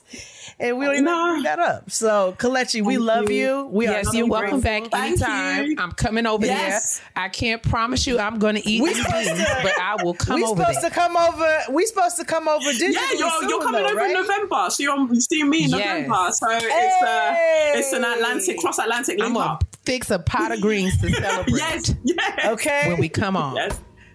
And a side of beans. Thank you so much, Kelechi. We love you. All the information for Kelechi is going to be found in the description box. But tell them one more time where to find Oh, Perfect. you. You can find me on uh, at Kelechnikov or um, the podcast is Say Your Mind Pod. And yeah, that's me. I love it. I love it. All right, y'all. We're going to see you for the next segment. Kelechi. Thank you. Love, love you both. you. Thank you so much. When it comes to listing your home for sale, everyone and their mom has advice. Oh, honey, who's gonna want to buy this place? On a cul de sac? It's literally a dead end. But for professional advice, a REMAX agent actually knows best. Let's start with a neighborhood analysis. I've been seeing lots of buyers looking to move here. REMAX is the most trusted name in real estate. Visit REMAX.com or download the REMAX app to find the right agent. The right agent can lead the way. Based on 2022 BrandSpark American Trust Study. Each office independently owned and operated. Honestly, Truly.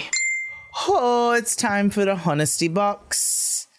Um, would you like to give our listener a pseudonym? She, her. Okay, let's go with Sherri Shepherd.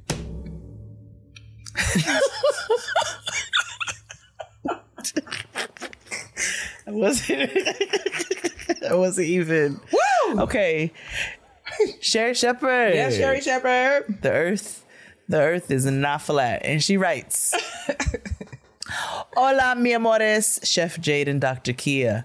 First, I want to say that this podcast has been a true delight to my soul as I have been navigating through this ratchet ass hood of adulting. I've been listening for about four years now. You're both my personalities split in two. It's quite meta. Thank you for your time and dedication to the community despite your personal struggles and losses. My condolences, Dr. Keia. Oh, bless you. You're, you both are true gems that must be protected through lots of prayer and spit and fire tenfold on those who try to speak any ill will on you. I know that's right. I receive it. Thank you again. I'd like a pseudonym. Por favor. Sherri Shepherd, All girl. That's she you. right. Sherri Shepherd. yeah. she's, go- she's like, and this is the day I stopped listening. Okay. For the past six years, I have entertained the idea of opening a child care center. Oh I've been working in the early childhood field for 10 years and have learned that I have this yearning passion for having a preschool of my own. My vision is to create a safe and healthy space where children can be themselves wholly and explore the world according to their learning styles without the pressures of standardized learning. The problem is there is barely any money to be made in this field. I'm currently a child care business development specialist. I support child care providers in improving their business practices, but most importantly, I assist them with applying for grants. The pandemic has unveiled the ugly roots of the child care workforce. Many programs had to shut down because they could not remain open. Some remained open for essential workers, but have been working with skeletal staffing and hardly any funding. There's been grant after grant since 2020 to help those programs not only stay above water, but also help parents remain employed. Mind you, there were very few pre pandemic grants available for childcare programs as it was. Right. To top it off, more and more people are turning away from the field for this very reason. No hay dinero. It's been a hot mess, and I've been entirely discouraged from pursuing this passion. As inflation rips through our pockets and rent is at an all time high, I cannot envision this business succeeding anytime soon or at all. My current salary is decent, but I still feel that with what I make, my husband and I can only keep our heads afloat. New York ain't affordable, mm, and she recently moved. I've also struggled with the idea of starting a family, but I don't want that option taken from me as I get, I get closer to 35. I'm also close to finishing my master's degree in early childhood education, so I don't want to get pregnant just yet. Plus, I'm paying for my tuition out of pocket. All that to say, I'm facing several folks, uh, forks in the road that make me feel pursuing a childcare business would be financially inconvenient at any stage in my life. So I'm thinking of leaving the field entirely and pivoting to another field, and I have no idea what that would be. But ideally, a field with deeper pockets. I may be overthinking this as I usually do, but I would genuinely appreciate your thoughts. Thank you both for considering my letter. I pray that you both have continued success and blessings in abundance. I can always rely on the Getting Grown podcast to lift my spirits. Oh, and I provided an article as a reference, Dr. Keia. I know you will appreciate this Yes, especially. you know I love a reference. You we know we love a reference. The It's a New York. Times article, actually. We love. We've got to Sherry cite the literature. Yes. So um, I think that you are in a place that will, like, you know, of, of great resonance. Lots of people can relate to where you are. In that, Yes. uh, you know, you feel sort of called and drawn to a particular field, but doesn't seem financially feasible or responsible for you to um journey i mean head that way pursue that path Mm-hmm. and i don't really know that i am in the position to sort of tell you what to do or what not to do i just want to offer right that you have the right to change your mind at any point point. you don't have to feel sorry for that you don't have to justify it you don't have to have you know uh point by point rationale um and we are capable and we we we have the capacity and the opportunity and the autonomy to pivot as we see fit and so I don't want you. I, I, I feel, and I mean, I don't want to presume or be presumptuous, but listening to your email, I felt this really heavy pressure that you're putting on yourself to have your life figured out, Yeah. to know what you're going to be doing five years from now, to know what you're going to be doing two years from now. And a baby, you do not.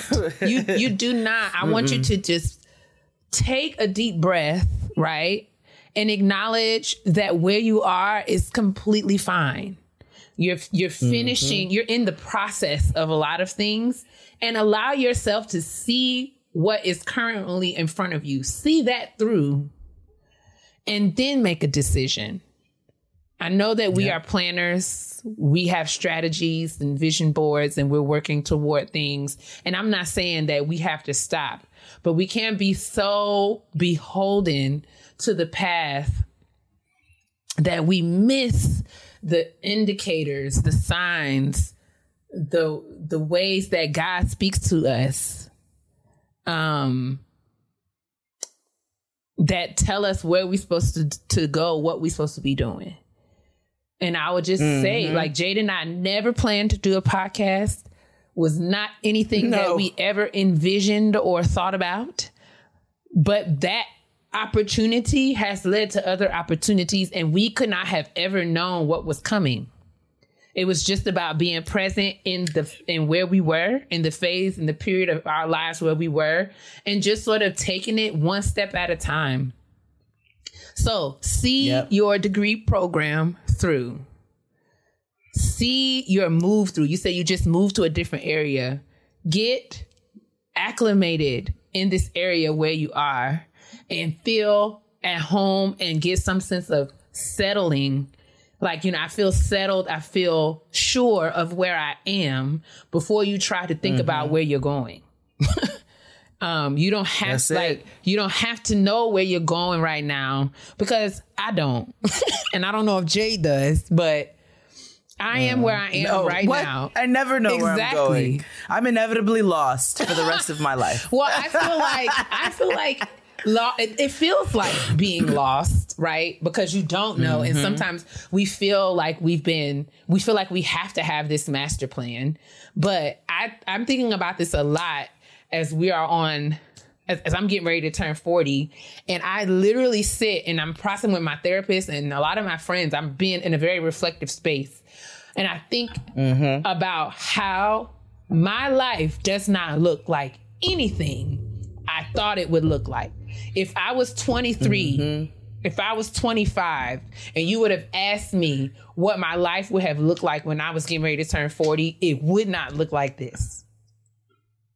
And Mm-mm. I'm okay with that. Be okay with Yeah. the I don't know. Lean into it. I think there's so much power in, in embracing where you are and the unknown of where you are. And I'll say like this: I don't know if you are spiritual or faith led person like me. Sometimes we can be so prescriptive in our plans that we don't leave enough room for God to do His thing. We we already telling Yep. God what it's going to be, and God is like, "No, baby, that's not it." Like I know that you think that you have to have this figured out, but you know, trust me. So This is gonna look totally different. it's going to look different because I never would have imagined that I would be doing some of the very things that I'm doing in any area of my life. And that's not a bad thing. You know, there are things that I, of course, hard, difficult challenges that I've had to navigate, and I'm still navigating. But I've learned that being an adult, like we say, the currency of adulthood is adaptability. It's about being where you mm-hmm. are and not having a sense of where you're going to be, but learning how to figure it out right here. Listen, one time I went hiking f- for my birthday. We thought we was going a couple miles. We end up going for almost seven miles and like several hours. And uh, I think it was like four hours. Mhm. By the time we were looking up, the sun started setting, and niggas was like, uh, "We do not know where the parking lot Right. is, but but we think that this path that we're on is it. This seems like the right thing." And every once in a while, we would see somebody, we stop and ask them. They're like, "You're going in the right direction. You just have a while." Yeah. And we're like, okay, and we still have those moments where we be like, shit, I don't Don't know look if good. this is the I right direction. The sun is setting. we are still This lost. is wild, Yes. nigga. This is not what I planned. And but then we still had moments where we enjoyed the hike. And we Mhm. had moments where we enjoyed we were at and we danced and we had a speaker and it was all kinds of things. And before we knew it, we found a parking lot. Mhm. Four and a half hours later, and seven seven miles and some change later, we found a parking lot. And so I use that to say I feel like that in life a lot of times. Legit. Like I think I'm on the right path, but I'm not quite sure. I'm feeling lost uh, Mm-hmm. often throughout here, and sometimes I need some realignment. But it always comes back to where it needs to come back For to. sure. And so, even in addition to what I agree wholly with what Keia said, as far as like just put one foot in front of the other. Sometimes it's not about that the giant grand scheme. Sometimes it is, but sometimes it's not. And also, I would also challenge you and encourage you that if you realize that there are great challenges within this particular field, if you have the the the want to um to have that resilience to stick it out in something that you know is going to be difficult. Maybe there are methods and things that you find that might Yeah. change Right. within within this type of field. You know what I'm Yes. saying? Maybe if you're like, okay, this hasn't been working all this time. Yes. I've done all this research. I found Yes. this, and then find another. Be that person who finds another way. Maybe the path that everyone took is not the path for you.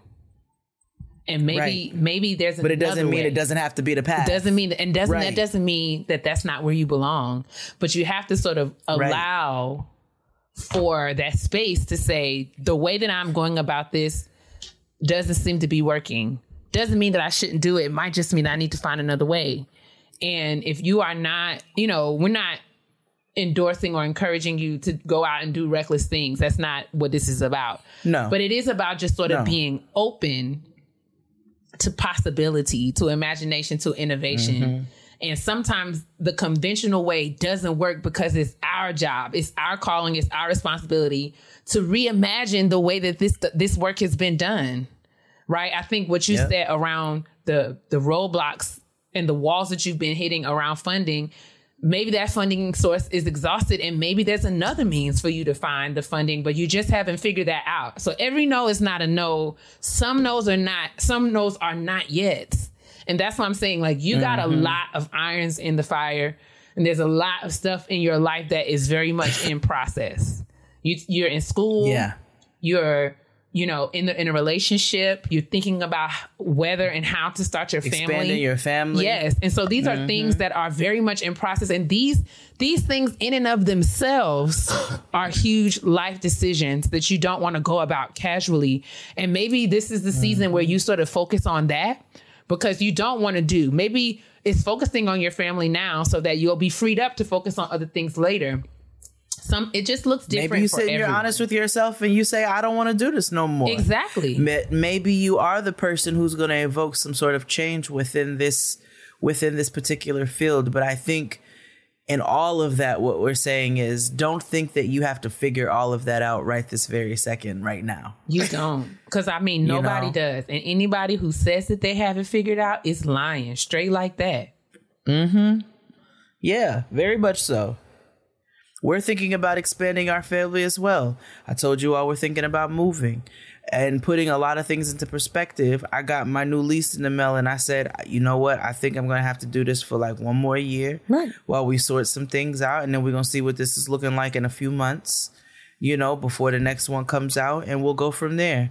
So you just got to take a beat, take a second, and it's going to work itself out. And I know that sounds idealistic. And it sounds really I'm not like telling you to quit school. No. Yeah. I'm just saying finish that's what you you're gotta doing. do. yeah. But finish what you're doing before you start something else. Right. Or there's nothing Right. wrong with sort of being committed to I'm just in a space right now where I'm going to see this through and figure Absolutely. out what happens and one when that when the when the next course of action or the next path becomes clear, I'll take it. And there's Yep. nothing wrong with being in that space. So I want to sort of hopefully relieve you because I felt just in hearing your email, I felt this sort of burden of heaviness, this weight of I have to make a decision right now. And nobody can tell you what to do with your life. Sometimes you can't Mm-mm. even plan your life to the T. Sometimes you just got to let life life. Listen, when me and Keia, I don't even remember what was happening. Maybe you were getting construction. I don't remember what was going on. But we were on the phone and Keia was stressed. she was like, I gotta do this and I gotta do this and this and this and this and this and this and this. And I said, ho, ho, ho, ho, ho, ho, sister, what you gotta do in five minutes? Let's focus on that. exactly. Let's make some notes. Let's figure out what what has to be done, and we're gonna cross one thing off at a time, and we're gonna worry about one thing at a time. That's all we can do. That's it. So I've been That's my new, all we can do. I've been saying I got two hands in the same 24 hours that you got. That's all. That's it. I don't have That's nothing it. else. And I'm doing the best I can with that. That's it. Period. That's so, it. So Sherri Shepherd, I hope that this helps you. I forgot. We are very proud of you. You are negotiating the Very much so. tenuous and uncertain waters of adulting, and we welcome you to the chaos. Thank you for joining us. Yes, we do, honey. Yes, indeed. It's fun over here, and it's very hot. Oh, and it's it's ghetto, fine. girl. It's fine. It's fine. I'm fine. I'm doing just fine. Everything's fine. Everything's good. I hope that's hopeful. Continue to send your uh, keep us updated. Yeah, keep man, we wanna know. as you you know shift. If you pivot, if you choose not to pivot, if you choose to look at things differently, just keep us in the know. And we're sending you lots of love and good energy. For sure. Continue to send your honesty box questions to getting grown podcast at gmail.com and we will move right on into this self care. Oh, yes, we will. I deserve. Oh, oh, yeah. My black woman self care is very simple, very straightforward. I okay permitted myself to enjoy an afternoon at the container store. Oh, oh what a time! What Oh, wow. a time! Oh, I man. my new my latest obsession is the Elfa utility over the door organizers. Oh, I love oh I love an over the door. Over the door organizers. I bought one for my bathroom and I bought one for my laundry room. It has revolutionized. It has revolutionized. You know, I just love everything having its place. You know? I do. I I enjoy it. it makes me feel I, good. It does something for my spirit. And I just didn't like the way that, you know, I didn't have my laundry space is very small, very narrow. It's literally just the Mhm, stackable mhm. washer and dryer. And I just had the detergent Mhm. and stuff sort of on top of the dryer.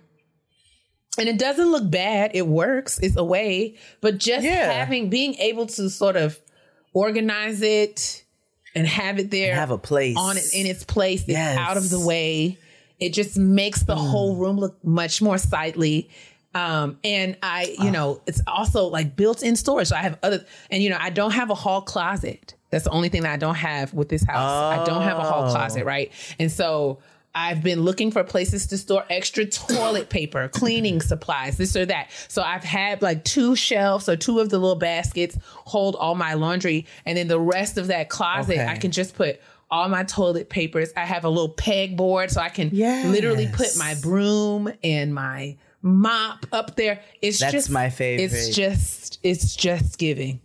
It's giving. It's just and giving I am what it going needs to I give. probably will before it's all over, I'm probably going to have one of those on every door in this home. I just I just going to tell you right now. I mean, I don't think there's anything wrong with that. Because I just honestly. love it. I like just make your it. home a functionable, cozy, warm and it's place so good. and I to you. love. I've become obsessed with getting. I don't like to have to leave the room to get things right. So if I'm in my office, Agreed. Well, I eat. You know, when I'm in here, I'm working. I'll bring my lunch. I'll eat up here. So I bought a little thing in here. So I Mhm. have a little. Have a little. It's not like a. It's not like real kitchen storage, but it's just a little place where I can put my napkins and forks. If I need hand wipes and sanitizers, if I need a little, you know, if I got some ketchup, a little soy sauce, a little hot sauce, got my little station here. So I don't have to run up and down the stairs. It's so good. I love that. Oh, yes, and you feel like you, it's like being at work because Yes. we always have sauce. You know, you always got that desk. one drawer in your desk that is for all Always. of your eating needs. Yes, That's what we're doing. And why shouldn't you have that in your home office? I love you know that's my my way, and you know that's what I've been doing. And um, Oh, yes, Jade is the queen of all. to organizing. piggyback off you, Queen, and I have been in the fall transition for a few weeks now, and I think it's finally like coming to a wrap this week. Thank God. Um, because as much as I love organizing, I'm also tired of thinking about new projects and like, what else do I need to do in here to save space here? And how do I move this here? And how do I? I'm like, I'm tired of thinking that way. So I'm happy this is coming to a to a uh, a halt soon. Finally found a really good stopping place. But I cleaned my oven. Nice. You know, because after you do the purge and you start getting rid of stuff, it's time to do the deep clean. Yes. And so I said, you know, it's the start of holiday season. Yeah. It's the start of like, I'm really about to be in my kitchen. Mhm. And I cleaned. I said, let me get some, let me get some easy off Mhm. and really get busy with this. And I set that bitch to 200 and sprayed it and did all that and turned it off and opened the window. And I got in there and I cleaned my oven. I know that's right. Had your good tunes also- going, had the music going. I was about to throw out my uh, like two cast iron things that I have because they had rusted. That easy off Got it restored my cast Yes, iron. I I was like, oh shit. I know it did. I don't even have to throw this out now. Thank God. I was I about to have to did. replace them and all kinds of things. I know it did. That easy off. I said, okay, I did not know this is a, a life hack. Thank you very much. Put me on YouTube, nigga. so that was my black woman self care. I cleaned my oven. Perfect. That's real old. We sound and like And now I think it's time for us to get negative. Okay, yes. We do. We sound Like we do. real we sound. We do. It's the thing. We're like, girl, I cleaned my oven. You're like, oh, I organized my drawers. I went through and organized my closet. Be like, ooh, isn't it so good? Doesn't it feel so good? This age thing. I'm actually staunchly really, really glad about where I sit in life right now. Oh yeah, I'm totally okay with. I mean, Yeah. more than pleased. Yeah. I feel great. Um, let's move on to these petty peeves. And I want to be very responsible of the things I say to my sister. Because everybody know I can be real petty. P E to the T T Y, honey, honey, honey. I think my petty peeve this week is um you know, the fashions or lack thereof that are Hmm. happening in today right now. I realize I so we want to give a happy belated birthday to Antoinette of Around the Way Curls. Happy birthday, Antoinette. Our sis um, had her 35th birthday, and we had a little Oh, yeah. shindig, and it was a good time. Um, It was a party party. it was a party. And so I made uh, Santana and I's nachos for the party for her. That's like one of her favorites. I wanted her people to have food while they were drinking. So I was like, all right, I'll do a nacho bar. So, you know, get everything together. I want to make sure I'm good and organized for that. So I'm like, I don't want to be rushing out the door and it's I'm trying to throw stuff into the bag at the last minute. You know how it goes.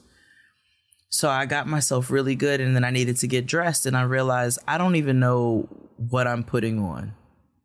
And I ended up finding a top that I hadn't worn in years that like I forgot was in my closet and it was one of those oldies but like, oh good, I'm glad I have this. But I mm-hmm. realized I was like I need more tops in here. And I got to shop looking for some tops and I realized I hated so many things. I hate most of what's happening out there right now. Like they either have those stupid boxy tops or like everything is cropped and it's just frustrating and it's annoying. It's like, okay, I don't want to wear this because it's going to make me look like an Amazon package or like I don't, you know, like it's about to be 40 degrees outside. I don't want to have my belly out. So it's it's just trying to find that happy medium was a very frustrating place. And I just wanted to say that shopping right now is pure hell. And those heels where the, with the little curve in them and they're like kind of fat and they're like got like bell bottoms at the bottom of it. You know what I'm talking about? Bell bottom heels is what I'm calling them. I fucking hate them.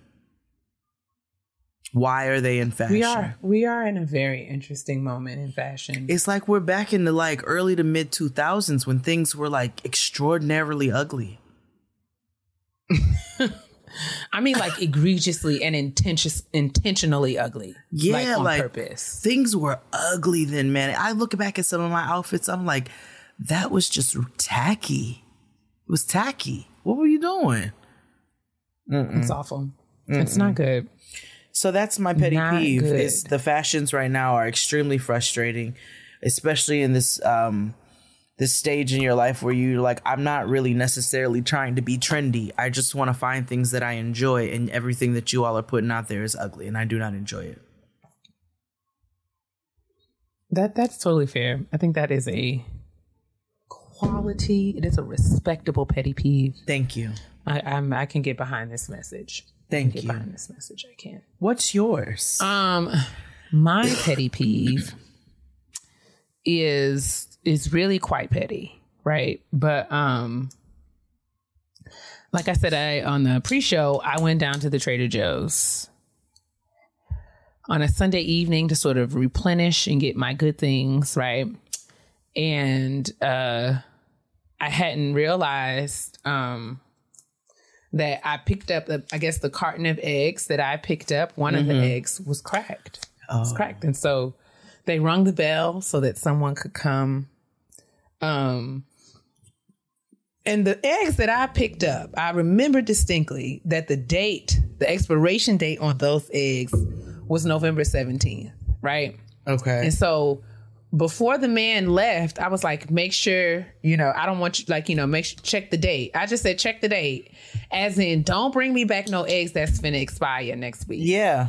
And you know, that's exactly what he did. like, it's like he walked back and was like, and I said, what's the date on them eggs? And it says, it says like 1026. I was like, my nigga, that's next Wednesday. That's next Like- Wednesday. Like, Eggs should last like- longer than that. if y'all go back there and give me some eggs, like, I was so upset. If y'all walk your tail back there and give me some eggs, are you dumb? Why would you give me eggs that expire next week? I said, why y'all even got them? I was, y'all need to be getting rid of Why them. Why was that the very next question out of my? Why do y'all even have eggs that are getting ready to expire next week? I said, get me out of here. And I said, I'm just going, I said, you're going to have to switch them and don't even talk to me no more because I'm getting them. sick." Like, I said, uh-uh, walk away from me and bring me back some eggs. uh, That makes I can sense. use for more than than than than seven days. Get your Thank behind. you. Uh-uh.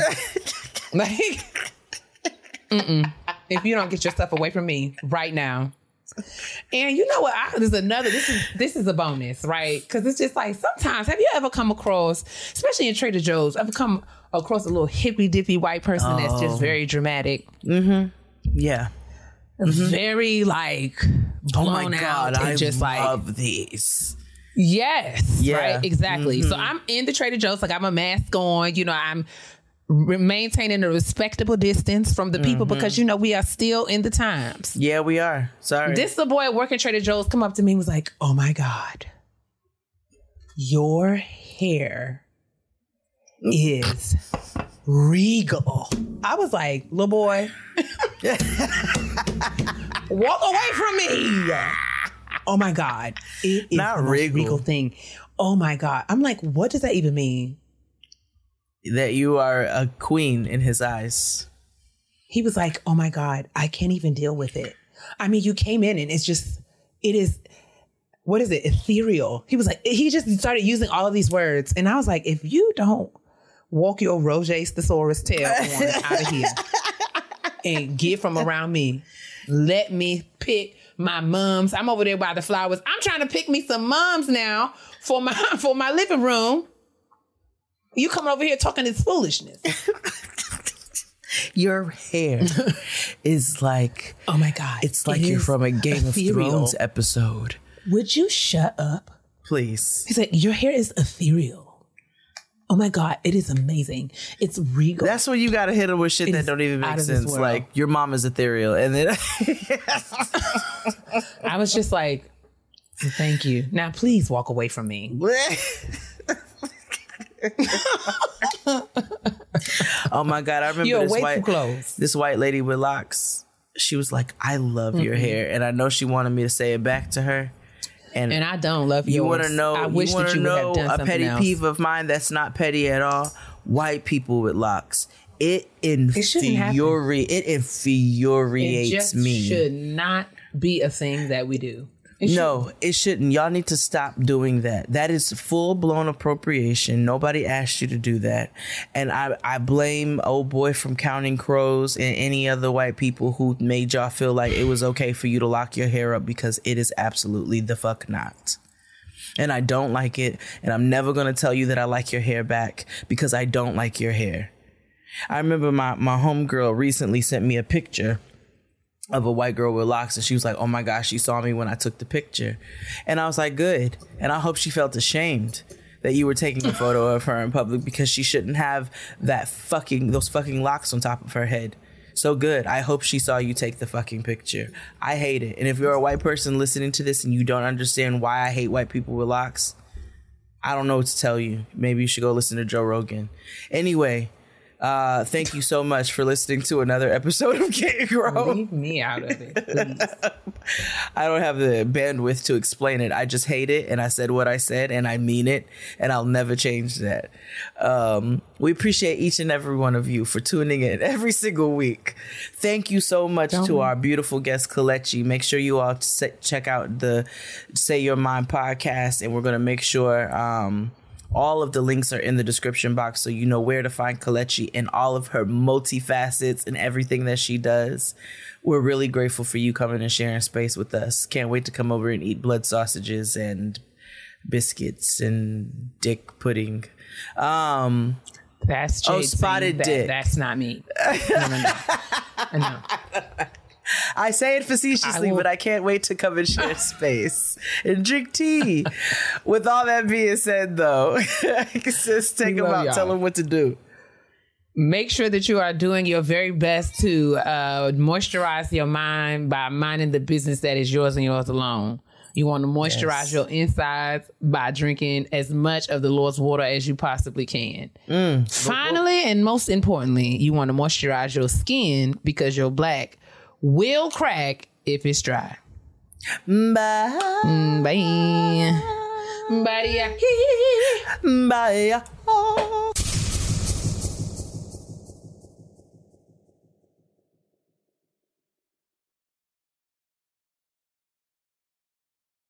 When it comes to listing your home for sale, everyone and their mom has advice. Oh, honey, who's gonna wanna buy this place? On a cul-de-sac? It's literally a dead end. But for professional advice, a REMAX agent actually knows best. Let's start with a neighborhood analysis. I've been seeing lots of buyers looking to move here. REMAX is the most trusted name in real estate. Visit REMAX.com or download the REMAX app to find the right agent. The right agent can lead the way. Based on 2022 BrandSpark American Trust Study. Each office independently owned and operated.